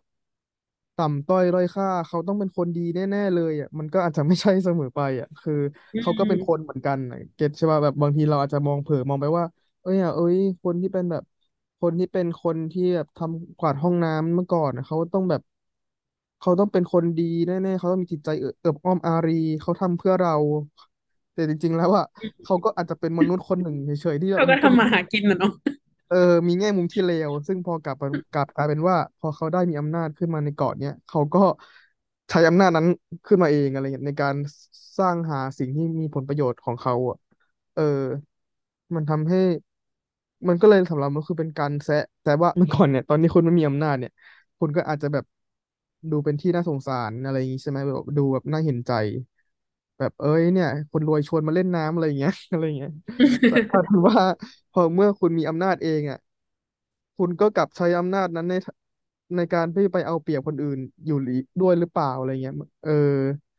กลายเป็นว่าเหมือนกับพอคุณจับปลาได้อย่างเงี้ยแล้วก็เห็นว่าในในในเรื่องอะคุณอับิเกลก็คือแบบว่า เอาไปแบ่งให้คนที่แบบ มีอาหารมีอะไรตุนก็เอาไปกลายเป็นว่าไปแบ่งให้คนที่ตัวเองชอบก่อนอะไรเงี้ยหรือใช้อำอืนาจที่ตัวเองมีแบบความสามารถแบบไปไปจิก เอาแฟนของยาย่ามาแทนอะไรเงี้ยทาสรักเออเป็นเป็นจำเลยแฟนรัก ใช่ จริงฉันออกมาคือร้องเพลงจำเลยรักกับเพื่อนคือนี่มันพล็อตจำเลยรักชัด ไปติดเกาะเออจำเลยรักแต่แบบเปลี่ยนโรลใช่ แต่ว่าเป็นจำเลยรักเพื่อหา หาเพรสเซลมาให้มาให้แฟนอีกทีนึงอืม เราเลยรู้สึกว่าเฮ้ยมันกลมมากเลยอะมันคือแบบ เออเพราะอย่างที่โอเล่พูดเลยปกติเราว่าเราจะคุ้นชินกับหนังที่ เออ คนรวยอะ มึงเฮี้ย แต่หนังเนี้ยมันทำให้เห็นว่าคนปกติมันก็มันก็เฮี้ยได้เหมือนกันอะไรอย่างเงี้ยอืมอืมอืมจริงพอยนี้ดีพอยนี้ดี คือมันเป็นคือถึงคนรวยมันส่วนมากมันจะแบบว่าไม่ค่อยดีแบบ เท่าไหร่แล้วอะไรแต่ก็ไม่ได้แปลว่าคนจนทุกคนจะเป็นคนดีเหมือนกัน เออ แล้วความดีก็แบบก็พูดยากว่าความดีคืออะไรอะเมื่อแบบเราอยู่ในอำนาจอะ อืม อืมอืมซึ่งเหมือนกับเรากลายเป็นว่า พอตอนที่มาอยู่ในเกาะ กลายเป็นว่าคนที่แบบคนคนที่เราที่มองว่าบนเรือเนี่ยเป็นคนเฮี้ยแน่เลยแบบแบบแก๊งแบบคนแบบเศรษฐีที่มันแบบไปหาไปจีบผู้หญิงอะไรนะคนนั้นอะอาจจะแบบดูเป็นคนแบบ ไม่เอาฐานแน่ๆแต่กลายเป็นว่า อ๋อ เออ ใช่มัน reverse ด้วยไอ้คนที่ไปจีบยาย่าบนเรือ อ๋อ เออ ผู้ชายคนนั้นอะเออในบนเรือเราจะเห็นว่าเขาดูเป็นคนที่แบบไม่เอาฐานมากเลยแบบ ต้องต้องแบบเข้าหาผู้หญิงแต่กลายเป็นว่า พอมาอยู่ในเกาะอันเนี้ย เราก็จะเห็นว่าเขากลายเป็นคนที่แบบมาช่วยล่าสัตว์ เลยมาช่วยล่าสัตว์ อะไรเงี้ย ส่วนอีคุณลุงรัสเซียก็กลายเป็นแบบเป็นคุณลุงในไนท์คนหนึ่งอะไรอย่างเงี้ย เออ ใช่ เอเอออแบบ เออ มันกลายเป็นว่ามันทำให้เราเห็นว่า อ้าว เอ๊ะ หรือจริง ๆ แล้ว คนรวยเขาก็มีด้านที่ดีเหมือนกัน แบบเขาเรียกว่าไง เออ แบบคนรวยอาจจะไม่ใช่คนที่เหี้ยเสมอไปทำไมใส่อารมณ์จัง แต่ว่า แต่คนรวยก็ไม่คนเป็นคนดีหรือเปล่า แล้วก็เป็นคนคนหนึ่งหรือเปล่า เออ อะไรเงี้ยในเมื่อเมื่อบริบทเขาเปลี่ยนไปอะไรเงี้ย อืมอืมหรืออีเจคนพิการที่ที่พูดได้แค่ประโยคเดียวอะไรเงี้ยก็อาจจะไม่ได้เป็นคนดีเสมอไป เออเออเออใช่ใช่ใช่อืม จริง เออ มันสะท้อนให้เห็นเลยว่าความดี มันไม่ได้อยู่เดียวๆ ถ้าท่านมองมองเร็วๆอะเออความดีมันผูกติดกับโรที่มีบทบาทที่มีอำนาจที่มีอยู่ในมือด้วยทุกๆอย่าง อืม อืมนี่ เราว่าดีแบบว่าหมือนขอสะท้อนนิดหนึ่งว่าดีที่เราว่านี่แหละคือเสน่ห์ของการที่เรามาคุยกันหลังจากดูหนัง ที่แบบหิวหนังพอดแคสต์มันเกิดขึ้นมา เพราะว่าตอนนี้เราเริ่ม convince เราเริ่มชอบ part สามมากขึ้น ซึ่งแบบว่าส่วนมากเรามักจะเป็นอย่างเงี้ยคือ ถ้าสมมติว่าหนังเรื่องไหนที่เราไม่ได้ชอบมากหรือชอบน้อยอะไรอย่างเงี้ยใช่ไหมเอ่อถ้ามาคุยกันหลังดูหนังแล้วเพื่อนแบบเห็นชี้มุมมองใหม่ๆ ที่ทำให้ เอ้ยจริง ๆ มันก็น่าสนใจจริงมันก็ดีนี่นะ มันก็เหมือนเราได้แบบประสบการณ์ที่ดีขึ้น ได้ชอบหนังมากขึ้น แต่ถ้าเราไม่ convince ตามที่เพื่อนบอกจริงๆมันก็เท่าทุนนึกออกปะเราก็ไม่ได้ได้อะไร แต่ว่า เนี่ยแหละคือเหตุผลว่าทำไมทุกคนต้องฟังหิวหนังเพราะว่าคนอาจจะชอบหนังมากขึ้นเอจากมุมมองใหม่ ๆ ที่เราเสนอกันไปหรืออาจจะเกลียดหนังมากขึ้นก็ได้อ้าวงงอืมเออหรือเนี่ยเอออาจจะเกลียดพวกเราใช่อ้าวคือเหมือนแบบได้เห็นมุมมองของ part สามเราก็ได้เห็นมุมมองของ part หนึ่งมากขึ้นด้วย เอออืมจากที่ตอนแรกเราก็รู้สึกว่าเอ้ยมันใส่มาทำไมวะอะไรอ๋อแล้วก็อืมพูด พูดรวมเลยที่เราติดค้างไว้ว่าสำหรับเราอะได้นึกออกอีกอย่างหนึ่งกับการมีอยู่ของ part หนึ่งอะคือมันเราคิดว่า part สามมันเริ่มกลายเป็นเหมือน survival mode แล้วมัน ถ้าเรามองแบบเหมือนมองไกลๆเราก็แบบอาจจะไม่ค่อย เอาไม่ค่อยอินอะไรเท่าไหร่เลย ถ้าเกิดมันไม่มี part หนึ่งมาก่อน คือการมีอยู่ part หนึ่งอะมันทำให้ตัวละครสองตัว มันเรารู้สึกผูกพันกับตัวละครสองตัวคือคาร์ลกับยาย่าใช่ไหมที่มันจะลากมาสู่ part สองแล้วลากมาสู่ part สามอะ คือถ้าเกิดไม่ไม่ไม่มีตัวละครตัวนั้น แล้วมันเล่าเฉพาะเหมือนตัวละคร เฉพาะแบบพอลล่าอาบิเกล ตัวตัวลุงรัสเซียดิมิทรีอะไรอย่างเงี้ยเออตัวละครต่างๆ คือเราจะไม่ผูกพันเลย แล้วเรารู้สึกว่าอ๋อมันเออมันดูแล้วมันก็ดูเป็นเหตุการณ์เหตุการณ์หนึ่งเท่านั้นนะเออแต่การที่แบบเขาปูมาตั้งแต่ part แรกว่าให้เห็นที่มาที่ไปของคาร์ลกับยาย่าพอมันอยู่ตรงเนี้ยมันทำให้เรารู้สึกว่า เอาใจช่วยมากขึ้นว่าแต่ละตัวละครอะ โดยเฉพาะคาร์ลกับยาย่ามันจะเกิดอะไรขึ้น ต่อไปอะมันทำให้เรารู้สึก relate กับเหตุการณ์ไปโดยปริยายอะเออถ้าเทียบกับแบบมันเป็นตัวละครที่เราเพิ่งรู้จักใน part สองอะไรเงี้ยเราก็จะแบบอ๋อเป็น observe เฉยๆอืม ไม่มีความแบบผูกพันเข้ามาเกี่ยวข้อง นั่นแหละคือ คือเหมือนเป็นผู้กำกับเขาเก่งมากที่แบบไล่ไล่ทำแบบทำให้เราผูกพันกับตัวละครมันโดยไม่รู้ตัว อืมอืมจริงรวมอืมถึงเราก็ได้เห็นแบบ ไอ้มุมมองของตัวละครที่เรารู้สึกว่ามันแบบ เอ้ยไม่ได้เห็นจาก part หนึ่งอย่างเรื่องของคาร์ลกับยาย่าก็เหมือนกันแบบอย่างตัวยาย่า part หนึ่ง part สองอะไรเงี้ยเราอาจจะรู้สึกว่าเขาเป็นแบบว่าอินฟลูเอนเซอร์เป็นนางแบบสาวสมองกลวงคนหนึ่งที่อาจจะดูชิคอาจจะดูมี cool cool บ้างอะไรอย่างเงี้ย แต่ part สามเขาแบบว่าโชว์อีกด้านหนึ่งที่เราก็เออไม่เคยเห็นมาก่อนอะไรเงี้ยเขาเขาก็ไม่ได้เป็นคนสมองกลวงเสมอไปหรือว่า เขาก็ไม่ได้เป็นคนแบบว่า เอ่อ เอ่อมีความคิดไม่เข้าท่าในความสัมพันธ์ไม่ได้เป็นคนอะไรอย่างนี้เสมอไป เพราะว่าแบบว่าการที่แบบเขายอมให้คาวไปเป็นจำเลยรักของเจอบิเกลเพื่อเพื่อแลกกับอาหารอะไรอย่างเงี้ยแล้วมันก็แบบบอกอะไรเยอะเหมือนกันรวมถึงแบบว่า การที่คาวเองก็ยอมมาเป็นจำเลยรัก เพื่อเอาอาหารมาให้แฟนก็ก็แบบก็บอกอะไรเยอะหมายถึงว่าตอนแรกเราอาจจะรู้สึกเขาไม่ได้รักกันมากตอนนี้เขาก็อาจจะรักกันมากก็ได้นะอะไรอย่างเงี้ย ไม่งั้นฉันก็แบบว่า อาจจะไปเป็นจำเลยรักแล้วก็เก็บ pretzel ไว้คนเดียว เออนี่นี่รู้สึกพอมานั่งคิดอีกทีแล้วมันทำให้สาม part เนี่ยมันเล่นกับสเกลที่มันต่างกันอะหรือเล่นกับ message อะไรบางอย่างที่มันน่าจะต่างกัน อย่างเช่น เรารู้สึกอย่าง part แรกมันเล่นในในสเกลของความไร้แก่นสารของคนสองคนผู้ชายแล้วก็ของแบบ role ของคนสองคนที่เป็นแฟนกันอะไรเงี้ยมันทำให้เห็นความไร้แก่นสารตรงนั้น พอมา part ที่เป็นในเรือมันก็ทำให้เห็นความไร้แก่นสารของอาจจะเป็นแบบสังคมโลกอะไรอย่างเงี้ย ของแบบการที่แบบการแซะของคนรวยการ hierarchy คนรวยคนจนต่างๆ ที่แบบเอามีความย้อนแย้งอยู่ในตัวอะไรเงี้ย แต่พอมาเป็น part ที่สามเรารู้สึกว่ามันทำให้เห็นความไร้แก่นสารของแบบอาจจะแบบของแบบมนุษย์ แล้วก็ทำให้เราตั้งคำถามกับคุณค่าว่าอ้าวจริง ๆ แล้ว ความดีความเลวมันอาจจะมันยึดโยงอยู่กับ ความรวยความจนหรือเปล่าจำเป็นหรือเสมอไปหรือเปล่า แล้วก็แบบว่าอำนาจมันยึดต้องยึดโยง มันเป็นสิ่งที่แบบยึดโยงกับ เออความรวยความจนเสมอไปหรือเปล่าอะไรเงี้ยเออมันทำให้แบบถอดเหมือนถอด layer ไปทีละ ในแต่ละ part มันถอด layer ไปทีละแบบทีละแบบทีละแบบอะก็รู้สึกว่าเข้าใจแล้วว่าทำไมผู้กำกับถึงแบบทำมาอย่างเงี้ย ก็รู้สึกว่าเขาพยายามทำให้มันรู้สึกแซะในทุก ๆอย่างอืม แต่แต่เรามองสเกลของการเรียง part ต่างออกไปนิดหนึ่ง คือถ้าเรามองมุมของแบบอินฟลูเอนเซอร์ใน part แรกเราเห็นถึงความเป็นชนชั้นสูงของของสังคมเนาะทำเราดูแบบอยู่ topอยู่ tier บนสุด แต่พอมาอยู่ในสังคมของคนรวยจริงๆอะอินฟลูเอนเซอร์กับกลายเป็นแบบอยู่อ่าชนชั้นกลางๆ เลยแบบพวกพวกพวกที่แบบว่าเราคิดว่าสูงแล้วอะยังมีแบบสูงกว่าอะไรเงี้ยแต่ปรากฏว่าพออันหลังสุด พอ part สุดท้ายอะเราพวกอินฟลูเอนเซอร์ที่แบบไม่มีความสามารถอะไรติดตัวเลย มีแต่แบบขายหน้าตาขายหุ่นวันๆมันกลับกลายเป็น tier tier แทบจะล่างสุดเลยด้วยซ้ำเพราะว่ามันไม่มีความสามารถอะไรที่ไปแลกได้เลย นอกจากโอเค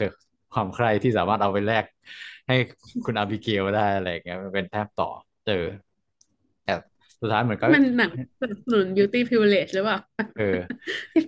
ใช่แต่แอบแอบทำให้เราคิดอีกทีว่า เอ๊ะ ไอตอนสุดท้ายมันเหมือนสรุปว่าสุดท้ายแล้ว พอไปติดเกาะล้างเงินก็ไม่มีค่า สุดท้ายก็คือร่างกายที่ที่เป็น privilege ของแต่ละคน เป็นคิวอืมคิวเออตี้เป็นพาอาหารเออพาร์ทสามมันทำให้เรานึกถึงคำว่าแบบว่า beauty ความว่า beauty standard อะเหมือนประมาณนึงเหมือนกันนะ เพราะว่าเราคือเราจะคุ้นชินไปว่าแบบบางทีแบบว่า คนที่สวยที่สุดหล่อที่สุด มันคือการที่แบบสมมติอะสมมติแบบคน มีกล้ามหน้าผิวหน้าหน้าตีตัวสูง มีกล้ามล่ำๆผู้หญิงก็ต้องแบบสวดทรงนาฬิกาอะไรอย่างงี้ใช่ไหมแต่พอคุณไปอยู่ในบริบทสังคมสังคมอื่น ๆ สังคมหนึ่งอะสิ่งที่ทำให้คุณมี privilege มันอาจจะไม่ใช่สิ่งนั้นอีกต่อไปแล้วอะเออ อืซึ่งเหมือนมกับว่าอย่างในในบริบทอย่างที่โอเล่พูดเลยเหมันกับว่า ตอนถ้าถ้าคุณยังอยู่ในบนเรืออยู่หรือบนในโลกแห่งความเป็นจริงอยู่อะการที่คุณ การที่คุณแบบมีหน้าตาอย่างเงี้ยสะสวย มันอาจจะทำให้คุณมีพีหรือการที่คุณเป็นคนรวย มันอาจจะทำให้คุณมี privilege หรือเป็นคุณค่าที่ทุกคนเชิดชูสูงส่งว่า อันนี้แหละคือคุณค่าที่น่านับถือ แต่พอกลายเป็นว่าไปอยู่ในเกาะแล้วคุณค่านี้มันเปลี่ยนไปแล้วอะไรเงี้ยโอเค ซึ่งอยู่ในเกาะมันก็อาจจะยังมี privilege อยู่สำหรับอีอีคราวคราวครับเออ ก็คืออาจจะยังมีคุณค่านั้นอยู่ติดยังหลงเหลืออยู่แต่ว่า เราก็จะเห็นว่า ในบริบทที่มันเปลี่ยนไปอะคุณค่าสิ่งที่คนยึดถือว่ามันคือสิ่งที่น่าเชื่อชูที่สุดมันอาจจะไม่ใช่ความความมีเงินหรือความสวยความหล่อนั้นไปแล้วอะไรอย่างเงี้ยเพราะฉะนั้นเราก็รู้สึกว่าเออมันถ้ากลับมาในโลกของของเราที่โลกโลกตอนนี้ความเป็นจริงอะ บางคนอาจจะคิดไปว่า เออเนี่ย คนการที่ใช้ชีวิตคนที่น่านับถือ มันก็ต้องเป็นคนที่มีเงินสิมีรวยรวยสุดสิอะไรเงี้ยแต่จริง ๆ แล้วอะคนที่แบบ ความน่านับถือหรือความที่แบบคุณว่ามันเป็น success จุดเป้าหมายสูงสุดของชีวิตที่คุณจับสำเร็จแล้ว มันอาจมันคือการมีเงินหรอหรือคือมันคืออันนี้หรออะไรเงี้ยมันคือความความจริงที่ความการมีเงินหรือการเงี้ยมันคือแบบความจริงที่สุดหรออะไรเงี้ยเออ แต่ว่าสิ่งที่พาร์ทสามสอนเราได้มากที่สุดก็คือว่า ในเมื่อเราไม่มี beauty privilege แล้วว่าหลังเวลาไปล่องเรือก็ให้เราพกอาหารแห้งไปเยอะๆให้เราตอนเนี้ยเรากับเพื่อนคุยกันว่าออกมากูไปซื้อหมูหยองหมูแผ่นอะไรอย่างเงี้ยเลยอะแล้วแบบไปขึ้นไปขึ้นเรือเพื่อไปติดเกาะอย่างน้อยกูจะเป็นคนที่แบบมีอำนาจสุดๆ เพราะว่าฉันมีหมูหยองเออเฮ้ยแล้วแล้วป้าแพงก็จะเป็นอบิเกลไง ใช่แล้วฉันก็จะแบบว่ามีธาตุรัก อยากได้หมูหยองฉันนั่นเหรอเยี่ยมมากแลกหมูหยองกันไปเลย ตลกตลกแต่ว่าทำจริง เออโอ๊ยแต่ขอขอขอย้อนกลับไปนิดเดียวคือ เออพอพูดถึงตอนฉากแรกที่เราเปิดตัวป้าอาบิเกลมา เราแอบเศร้าเหมือนกันนะตอนที่แบบตอนแรกที่เขาเหมือนเขาคิดว่าเขาน่าจะรอดแล้วอยู่บนเรือเรือชูชีพใช่ไหม หรือมันคือเรืออะไรไม่รู้ที่แบบเออเขาเก็บเสบียงไว้แบบโอ้ยอยู่ได้เป็นเดือนแน่นอนอะไรอย่างเงี้ยพอเปิดออกมาพอพอเล่าว่าโอ้เอาเอาเอาหน้ามาแบ่งกันสิเอาออกมาสิอะไรอย่างเงี้ยเออมันแบบคืออำอำอำนาจในมือมันหายมันหายไปเลยอะสุดท้ายแล้วคือบทบาทที่ติดค้างมาจากจากบนเรืออะไรอย่างเงี้ยกว่าคนจะ realize ได้ว่ากว่าแบบคนจะ realize ได้ว่าบทบาทบนเรือมันเป็นบทบาทสมมุติที่ ตอนนี้คุณไม่รู้จะรอด รอดไปอีกแล้วหรือเปล่าทำไมยังแบบเอาบทบาทนั้นติดกลับมาอะไรอย่างเงี้ย มันทำให้เขาเสียแบบ เออของกินอะไร ไปไปหมดแล้วของกินเครื่องดื่มที่เขาจะเก็บไว้เองอะไรอย่างเงี้ยอืมเศร้าแต่สุดท้ายก็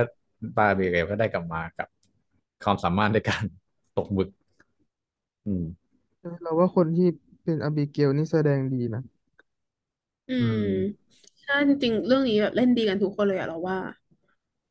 อืมจริง ๆ ชอบชอบฉากสุดท้ายที่สุดเลยที่ทุกคนน่าจะรู้ก็คือฉากที่แบบเขาจะเอาหินมาปาแล้วมันรู้สึกว่าแบบเหมือนโลกเขาล่มสลายเลยอะรู้สึกใช่ได้เลย เออใจเต้น เออ เราเออเราชอบฉากนั้นมากคือเรารู้อยู่แล้วแหละว่าแบบว่า ตอนที่มันมาเจอปุ๊บแล้วป้าบิเกลไม่อยากไปคุณรู้แล้วว่าเออมันคิดอะไรอยู่หายใช่เออคิดเหมือนกัน เออ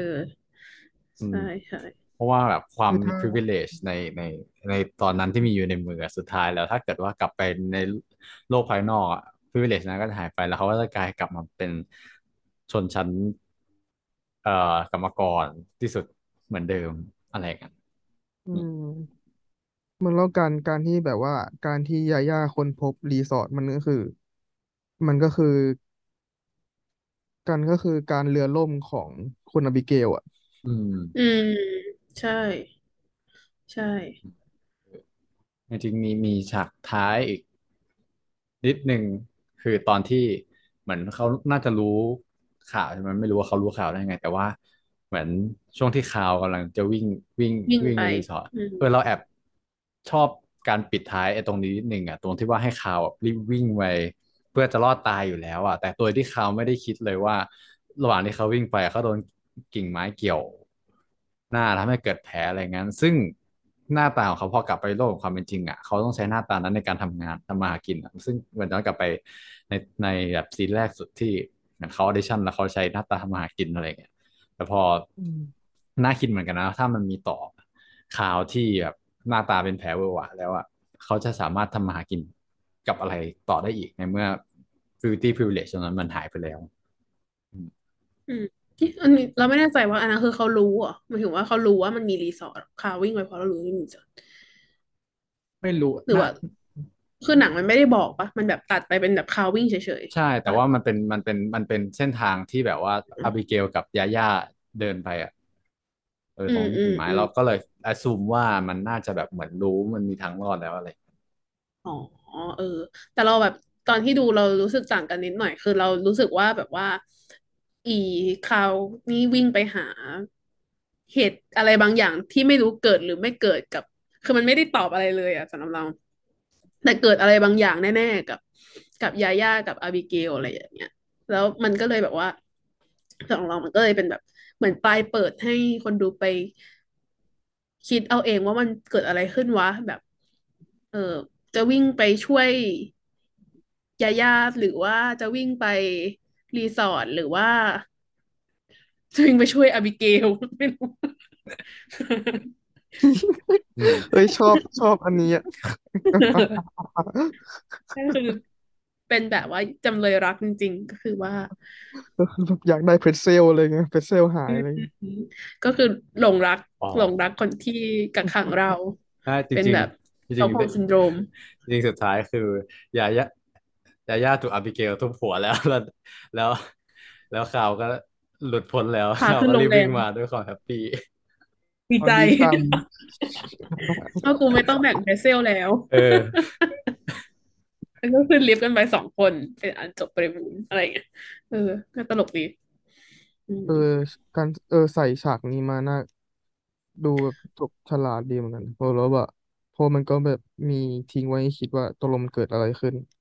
อืม อืมใช่ แล้วเราชอบที่แบบ มันเป็นเพลงแบบเทคโนมากเลยอะแบบอุชอุชอุชอุชอะไรแบบเพลงเฮาส์อะไรอย่างเงี้ยที่ออกมาจากโรงแรม ซึ่งแบบแต่งเป็นดูแบบสไตล์ลอฟสุดๆแบบอยู่ท่ามกลางเกาะร้างสุดๆแต่ว่าดูแบบหรูหราอะไรอย่างเงี้ยแล้วมันแบบมาแบบคือดนตรีเพลงที่มันดูแบบเมืองสุดๆผับสุดๆดิ้นสุดๆมาในจังหวะสุดท้ายที่มันแบบหลังจากอีพวกนี้ผ่านชีวิต การเอาตัวรอดในเกาะร้างมาแล้วอะไรอย่างเงี้ยเออมันก็เลยแบบว่า เราว่าเป็นคอมบิเนชันที่ดี อืมอืมผมว่าน่าจะสรุปรวมของของหนังเรื่องนี้ได้อย่างดี อือืม ม เออทุกคนระหว่างที่เหมือน เออระหว่างคุยไปเนี่ยเราเราไปเสิร์ชถามมาแล้วว่าสุดท้ายเขาไอฉากอ้วกนั้นอะเขาทำยังไง แล้วแล้วอ่านแล้วเรารู้สึกขำมาก คือเหมือนเขาบอือกว่ามเขาจะใส่ท่อลงไป แบบแบบเชื่อมไปในปากเขาในปากนักแสดงอะเออแล้วเพื่อเหมือนเพื่อเพื่อใส่อาหารไปให้มันอ้วกมันเมื่อไหร่ก็ได้ แต่เขาจะสามารถกดปุ่มได้โดยที่นักแสดงเองจะไม่รู้ว่าอ้วกจะออกมาตอนไหนเพราะเอฉะอนั้นเราก็กะว่าต้องเป็นอย่างนั้นนะหมายถึงว่าถ้าจะปุ่มแบบนั้นนะต้องไม่รู้เว้ยเออเพราะมันฉะถึงนั้นจะแบสิ่งบที่นักแสดงอืมทำก็คือนักแสดงต้องต้องปิดพยายามปิดปากตลอดเวลาเพราะไม่รู้ว่ามันจะพุ่งออกมาตอนไหนอะไรอย่างเงี้ยเออแล้วก็จะมีคนกดให้ อ๋อซึ่มังนมันจะก็ได้ดีดูเพราะแบบมันว่า ผะอืดผะอมอะ อ๋อ เออ เราว่าเจ๋งนะ เพราะว่ามันจะทำให้แบบตอนที่บ้วนออกมา มันดูเซอร์ไพรส์จริง ๆ อะ แบเอบมันดูอแบบเหมือนเวลาเราจะอ้วกอะ มันก็แบบรู้สึกจะอ้วกจะอ้วกจะอ้วกแต่มันไม่รู้ว่ามันจะแบบมาตอนไหน แต่มันแบบเตรียมเตรียมเตรียมอยู่อะไรอย่างเงี้ย อืม เออทุกคนเนี่ยถ้าอยากไปอ่านอ่าผมสัมภาษณ์ฉบับเต็มสามารถไปอ่านได้ใน Entertainment Weekly นะเออเราไปเจออันนี้ใน Entertainment Entertainment Weekly ผู้กำกับให้สัมภาษณ์ เออือมจริง แต่ว่าแบบใครได้ดูก็น่าจะสงสัยแบบเดียวหรอทำยังไงวะ เออแต่เขาบอกว่าเหมือนเหมือนอีอีอีไอป้านักแสดงคนเนี้ยเขาเหมือนสามารถควบคุม ควบคุมอ้วกเองได้ can provoke throw throw up by herself อะไรอย่างเงี้ยฮะแปลว่าอ้วกจริงๆเหรอ ไม่รู้ว่าเขาอ้วกจริงหรือเปล่า แต่ว่า เออแต่เขาเหมือนผู้กำกับบอกว่า เขาจะหาคนที่แบบกล้าที่จะ อ้วกอะไรอย่างเงี้ยออกมา เออกล้าจะแบบแสดงอ้วกแล้วเขาแบบ เหมือนคนนี้มีความสามารถเขาเลยเลยเออแคสมา แล้วเขาแบอ๋บอเขาแบบจทุ่มริงๆภาษาพิเศษ แต่แต่เขาทุ่มเทอาจจะมากในการแบบต้องต้องมายอมเล่นฉากที่แบบตอนกลิ้งไปเขาบอกเหมือนฉากนั้นคือต้องต้องเอาคนที่แบบว่ากล้าเล่นเบอร์นั้นนะเพราะว่ามันมันต้องอ้วกก่อนใช่ไหมแล้วก็แบบเหมือนมี เอ่อปฏิกูลจากชักโครกโผล่มา เสร็จแล้ว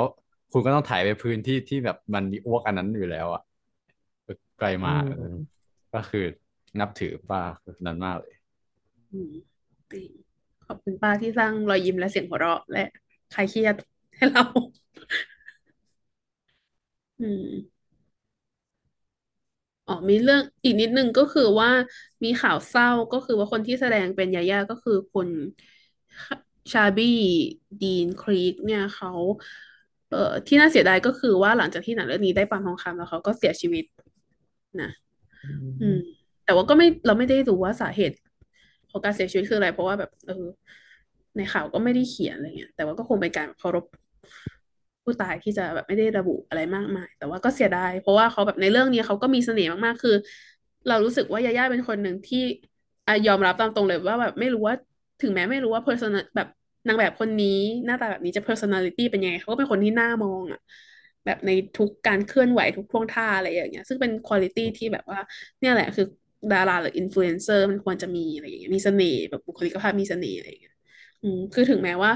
จะเป็นฉากที่เขาแบบจะกินพาสต้า แต่ว่าเสือกไม่กินอะไรอย่างเงี้ยเราก็ยังเกลียดเขาไม่ลงนึกออกปะเพราะว่าเขาสวยจริงๆอะเออซึ่งแบบเรารู้สึกว่าแคสมาได้เหมาะมาก อืม อืมก็สำหรับคุณผู้ฟังที่ ที่คิดว่าเราพลาดในการพูดถึงฉากไหน เราลืมพูดฉากไหนไปที่คุณผู้ฟังชื่นชอบ หรือตัวละครตัวไหนที่คุณผู้ฟังชื่นชอบนั้นก็สามารถคอมเมนต์มาได้เนะในในช่อง YouTube หรือทาง Facebook Twitter Instagram ของฮิวหนังนะครับอ่าแล้วก็มีแจ้งข่าวนิดนึงว่าเหมือนเรามีแพลนในช่วงช่วงปลายปีหรือไม่ก็ต้นปีหน้าที่เราจะทำไลฟ์กันแบบคุยคุยกันเล่นๆ ชิวๆกันบ้างอะเราก็อยากได้แบบคำถาม คุณผู้ฟังที่แบบมีคำถาม อยากรู้อะไรเกี่ยวกับพวกเราหรืออยากให้เราตอบ หรือมีประเด็นอะไรที่สงสัยอยากให้พวกเรามาชวนคุยกันต่อ ก็สามารถคอมเมนต์มาได้ใน YouTube หรือช่องทางโซเชียลมีเดียอื่นๆของของรายการเรานะครับ หาคำว่าหิวหนังภาษาไทยแล้วก็พอดแคสต์ภาษาอังกฤษนะครับ น่าจะมีทุกช่องทางเลย ก็ทิ้งคำถามไว้ก่อนเนาะแล้วเดี๋ยวเราก็จะเก็บรวบรวมแล้วก็เอามาตอบในไลฟ์ตอน นั่นแหละปลายปีหรือต้นปีหน้าโอเคครับงั้นรวมถึงถ้าเกิดใครมีคำแนะนำที่อยากให้เราพูดถึงหนังเรื่องไหน พูดถึงคำศัพท์คำไหนอะไรเงี้ยก็สามารถคอมเมนต์มาได้ช่องทางเดียวกัน เช่นเคยนะครับสำหรับวันนี้พวกเราสามคนขอลาไปก่อนนะครับ เจอกันใหม่สัปดาห์หน้าครับ สวัสดีครับ สวัสดีค่ะ สวัสดีครับ